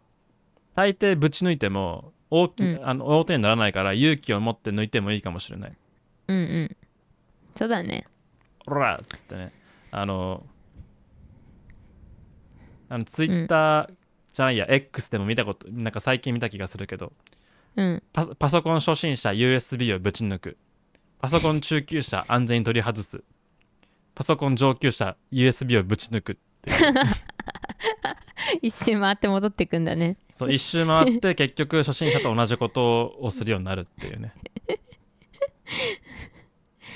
なるほどねまあでもその初心者のぶち抜きとはまた話が違いますからねちまゃあんまあ、と理ま解してってことだからねあ、はい次はい次、えーラジオネームプルプルプリンさんごきげんようただでさえドル高なのに値上げラッシュが止まらないこの日本で私が世界から断捨離したいものがありますそれはサブスクを正当化するサブスクですどうせ不具合やバグも多いろくなアップデートしかないならあしかしないなら頼むから買い切りにしてくれと思う人はきっとたくさんいるのではないでしょうかましてや最初は買い切りだったのに途中からサブスクになり追加料金が発生するのは正直に腹が立ちますそれが腐った大企業やただのクソデカカンパニーだとなおさらですお二人はどう思いますかただのクソデカカンパニー腐った大企業だいぶだ だい怒っぶてますねだいぶ怒ってますね、うーんただのクソデカカンパニニーーって何なんだろうねでかいでかいだけでクソなカンパニーってことかなただのクソデカカンパニー腐った大企業とだどう違うんですかねまあ腐った大企業大企業は腐ってるんですよきっと腐敗が進んでいるうんただの靴坂カンパニーはでかいだけビッグモーターみたいなでかいだけ ビッグモータ ービ草ッ津グだモーけがビッグモーター、うん、ビッグモーターは大企業かもしれないけどね、まあ、くすまあ腐りきってますねビッグモーターは、ただのクソデカカンパニーは腐ってはないけどた大したことないってこと大したことないってことかもしれないね、でかいだけすごいと思うけどなまあ面白いですねはいまあ、でかいがゆえにこうただのクソデカカンパニーになってしまったというところもあるかもしああーなるほどねつまんなくなっちゃったみたいなねれないそうそうそうそうう、んうんうんサブスそこじゃないんですねうクんですよサブスクササブブススククサねブスク入ってます入ってますよいろいろまああれですよねまずアドビアドビクリエイティブクラウド CC うんあれでしょ一番邪悪なサブスクはあのさアドビクリエイティブクラウドはマジで邪悪だと思う本当に邪悪だよねあのーっていうかなんかサブスクビジネスの走りというかサブスク制にしたことによる成功というかさ、その業績の伸びの事例としてさやっぱさうんアドビ語られること多いよねうんでもこれなんか人質商法だよねいやほんとそう思う恐ろしいよねでそれでいてさあの最近あの結構ツイッター違うわ X かっこツイッタうーんで、おもうさごめんね、うんあのツイッターっていう言葉を発するために僕の中 に X だろっていうこうなんかねクソリップが飛んでくる、ツッて飛んでくるようになっちゃったの もうあ過もう渡期ですねそうあもう X かーっていうねうんあもういいよ毎回言いなそうよ世の中もだんだんそのツイッターのことを X とさ言い始めてるじゃんうんそう X にしようとなにという言葉を使おうとし始めてるじゃんだんだんだかうんうんらこうあツイッター今も X なんだっけみたいなこうクソリプがさ毎回飛んでくんのよ頭の中にキュン ってねかわいそう何の,、うん何の話だっけあそうだその X でさ、ねあの出てくるさ上がる上がる話としてさそのうん、 Adobe CC を解約しようとすると3ヶ月半額になるみたいなさ、あるね解約本し当まにすやめちゃうそのうみたいなそうページに行くとちょっとお安くしとくんで続けてくださいっていうページが出てくるっていうさあれ本当うざいよねそのあのなんというかそのそういうこすいことをしてまでこうなんかユーザーをつなぎ止めようとしていることにこう怒ってる人が多いよねうんそのそういう要はその離脱者を引き止めるために高い料金を払ってるわけじゃないぞっていうのと、うんそうだ要よはその要は高い料金を払ってるこっちが損をしてるってことはじゃあ俺らは毎月毎月そのなんか解約しようとすればいいんかみたいなさうんね、そういう、ね、なんか不毛なさ操作をしなければ正当な料金にならないのかみたいな話なわけだよね。うん アドビねてかさほんとさ散々世の中に配ってきてさやっぱアドビで入ってないと互換性があって仕事になんないみたいな世の中を作ってから CC サブスクた高くしてさサブスクにしてさ買い切りもなくし買い切りのさ CS6 サポートしなくなってさ本当にさこれなんていうの悪い政治家がやることみたいな感じじゃんこ怖いよねそんでいってなんかさかっこいいクリエイティブな会社みたいな顔しててさちょっとあれあっこぎな商売なんですかあ大きな商売 おいちょっとヤクザだよねまあかなりねなので僕はねでそれでねあのあれをやるんですよあの映像やるやるもんだからさそうっすねでここに書いてある通りさそのうん不具合やバグも多くろくなアップデートししかしかしないろくろくろくなって書いてあるからろくでもないの方が正しいと思うけどうんアップデートしかしないから頼むから解禁にしてくれと思うたたくさんいる人たちまさまさにまさにこれなんだよね、うんそのプレミアプロっていうソフトウェアがさまさにさねバグや不具合が多くかつろくなアップデートしないっていうなんかさアップデートすると逆に困るみたいなこと多いよねなんかができなくなっちゃうみたいな、いやあの本当にそれで、うん、あの1個前のバージョンでバグがありましたと、はい、新しいバージョンには新機能がつきますで、えー以前あったバグはバグも治りましたおやったやった、っていうんだけど別のバグが発生してんのよ絶対ねそう新たなバグが発生してるしなんならトータルで増えてるみたいなとこがある結構あるあるよねうん毎回悪くなるイメージしかないそうで新機能は別にそんな使いやすいわけでもないしうんねむしろまともに使えるわけでもないみたいなねなんかキャッチーでファンシーなだけだよね大体そうなっててさいやそんなくだらねえ新機能のためにか高い金を払ってんじゃないんだぞっていうさうん本当にうんだからもともとあるこっちが使いたいものがちゃんと動くようにしてくれよそれで十分なんだけど別にそれに対してさ、今と同じ料金を払うことをを受け入れてるわけじゃないけどでもそれぐらいは提供されてしかるべきお金を払ってんじゃないのっていうさ払ってる本当払ってるうん、っていう話が全然通じなくてうん僕はフォトプランにしてましたいあーえフォトプランでもプレミア入ってんのや入ってないだあからプレミア使ってない、あーなフるほどォねフォトショップだけ使えればいいかなと思ってうーんうんだってもうイラストレーター使えないのちょっとたたまに不便だけどまあ言う不便だよ言うてフォトショップでできるしみたいなるほどねうんそううなうん頑張ればできない同じようなものを作ることはできなくはないからさうんうんうん結局人間が欲しいのはソフトウェアじゃなくて画面なわけで完成物なわけでさ、まあねでもデザインの仕事やってるとイイラストレーターでくださいとか入稿イラストレーターじゃないとダメとかあるけどねじゃあお金払ってくださいっつっていやほんとそうだよねあじゃあ入ってないんであのくれますライセンスくれますかって言いたいよねうん本当にさてかさそのさサブスクだからさちょっとさなんかソフトウェアのクオリティ妥協してないって思うんだけどなんか買い切りだったらさバグがないようにさ完璧なもので作ってさ高い金で売るんだからってさ開発して世に出すわけじゃんでもさサブスク前提であるからさつ常にアップデートするっていうことを言い訳にさなんか適当な状態で世の中に出してんじゃないかっていう気がするまあ適当な状態で出そうっていう話ではないと思うけどまあ実態としてそうはなるよね、うんだってそのまあゲームとかでもよくある話なんだけどさ、うんその買い切りのゲームの方がバグが少なかったりとか結局目標としてる姿がそのなんか、なんていうのかなあの定まっててそれに対して予算が固定されてるから、うん、まああのそういうババグという意味では関数が高くなりやすい気がするんだけど結局そのもう思う、うんき基本プレイ無料でユーザーのガチャとかでその要は集金しますみたいなモデルだとその長いことユーザーに遊んでもらうことが目標になるわけだよね結局、うんより長い期間ユーザーにに多くのユーザーに楽しんでもらうことが目標で、うん、ってなってくると要は新しいマップ新しいキャラクター新しい武器新しいなんか機能みたいなものをこう追加していくわけどんどんどんどん、うんうだんから機能追加は止まりませんなわけですようん、で機能追加をどんどん繰り返すからバグが増えていくっていう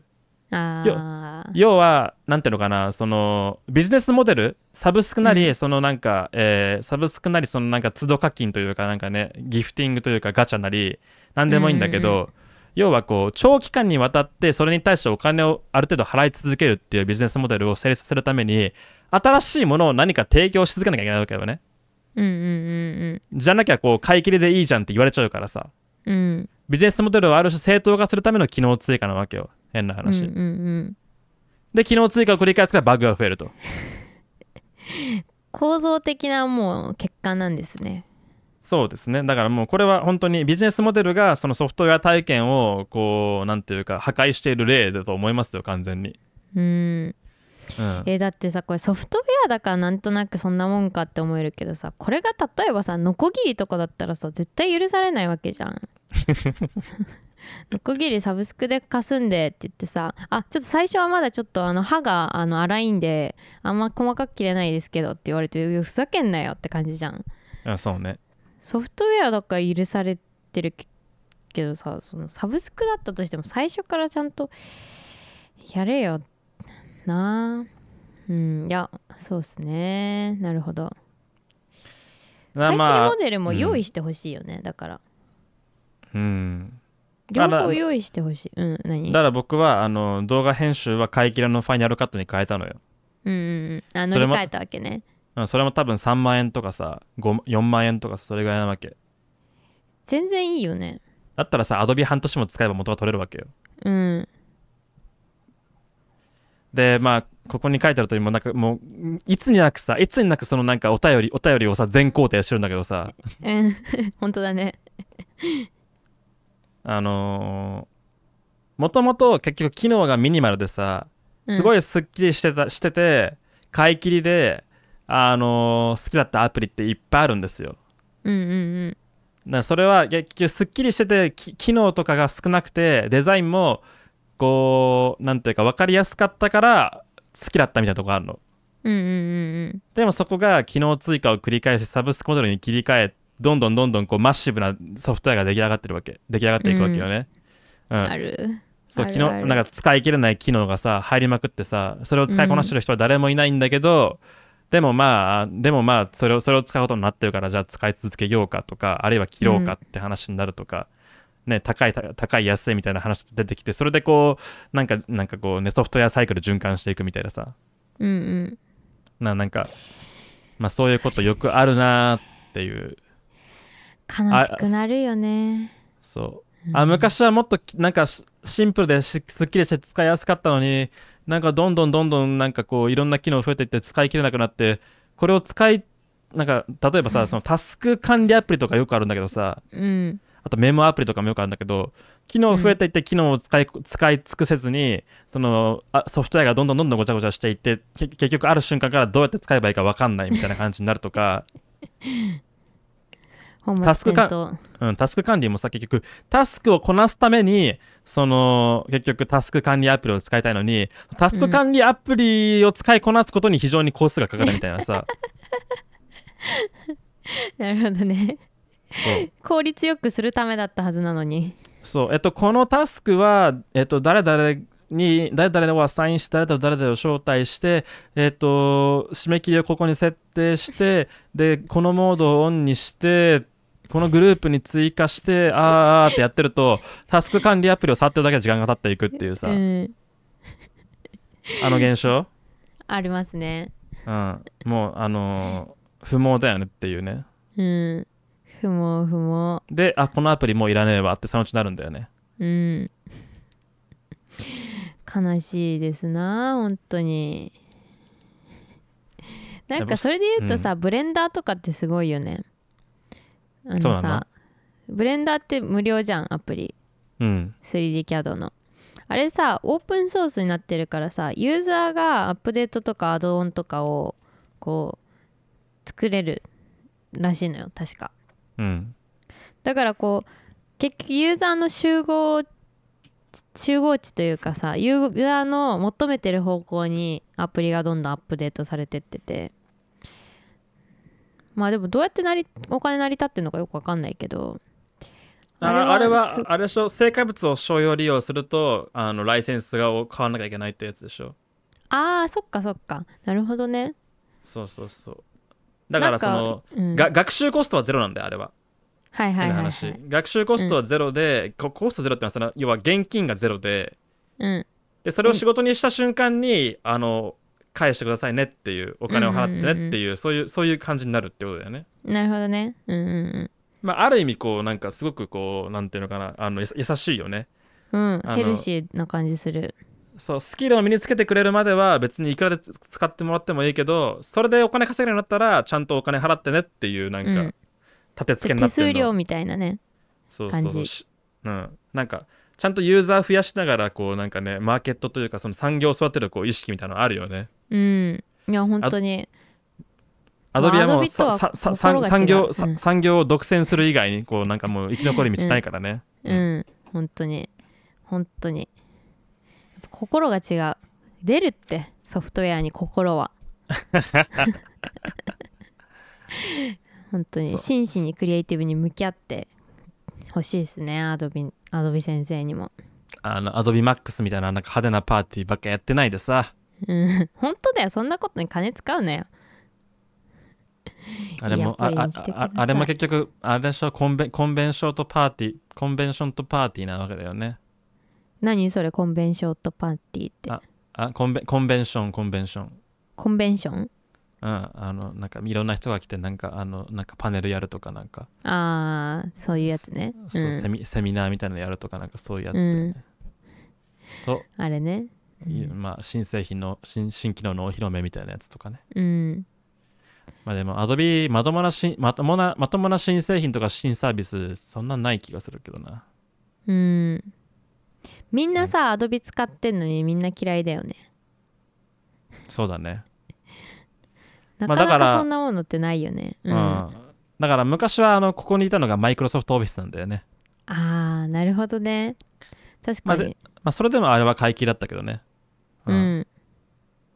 今でもまあ Office365 導入するからだったらまあ G スイートにしようぜっていうところも結構増えてきちゃうけどね、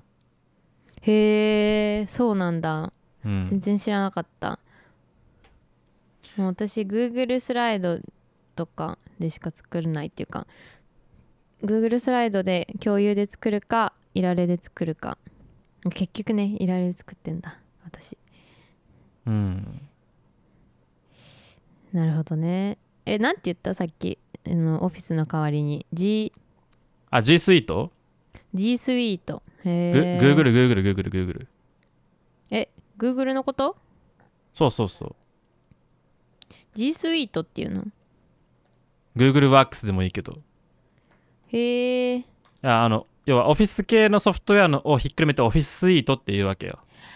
ああこれすあーすあーそうなんだなんかこの字面見たことあったけど認識してなかったわそういう概念であるってなるほどね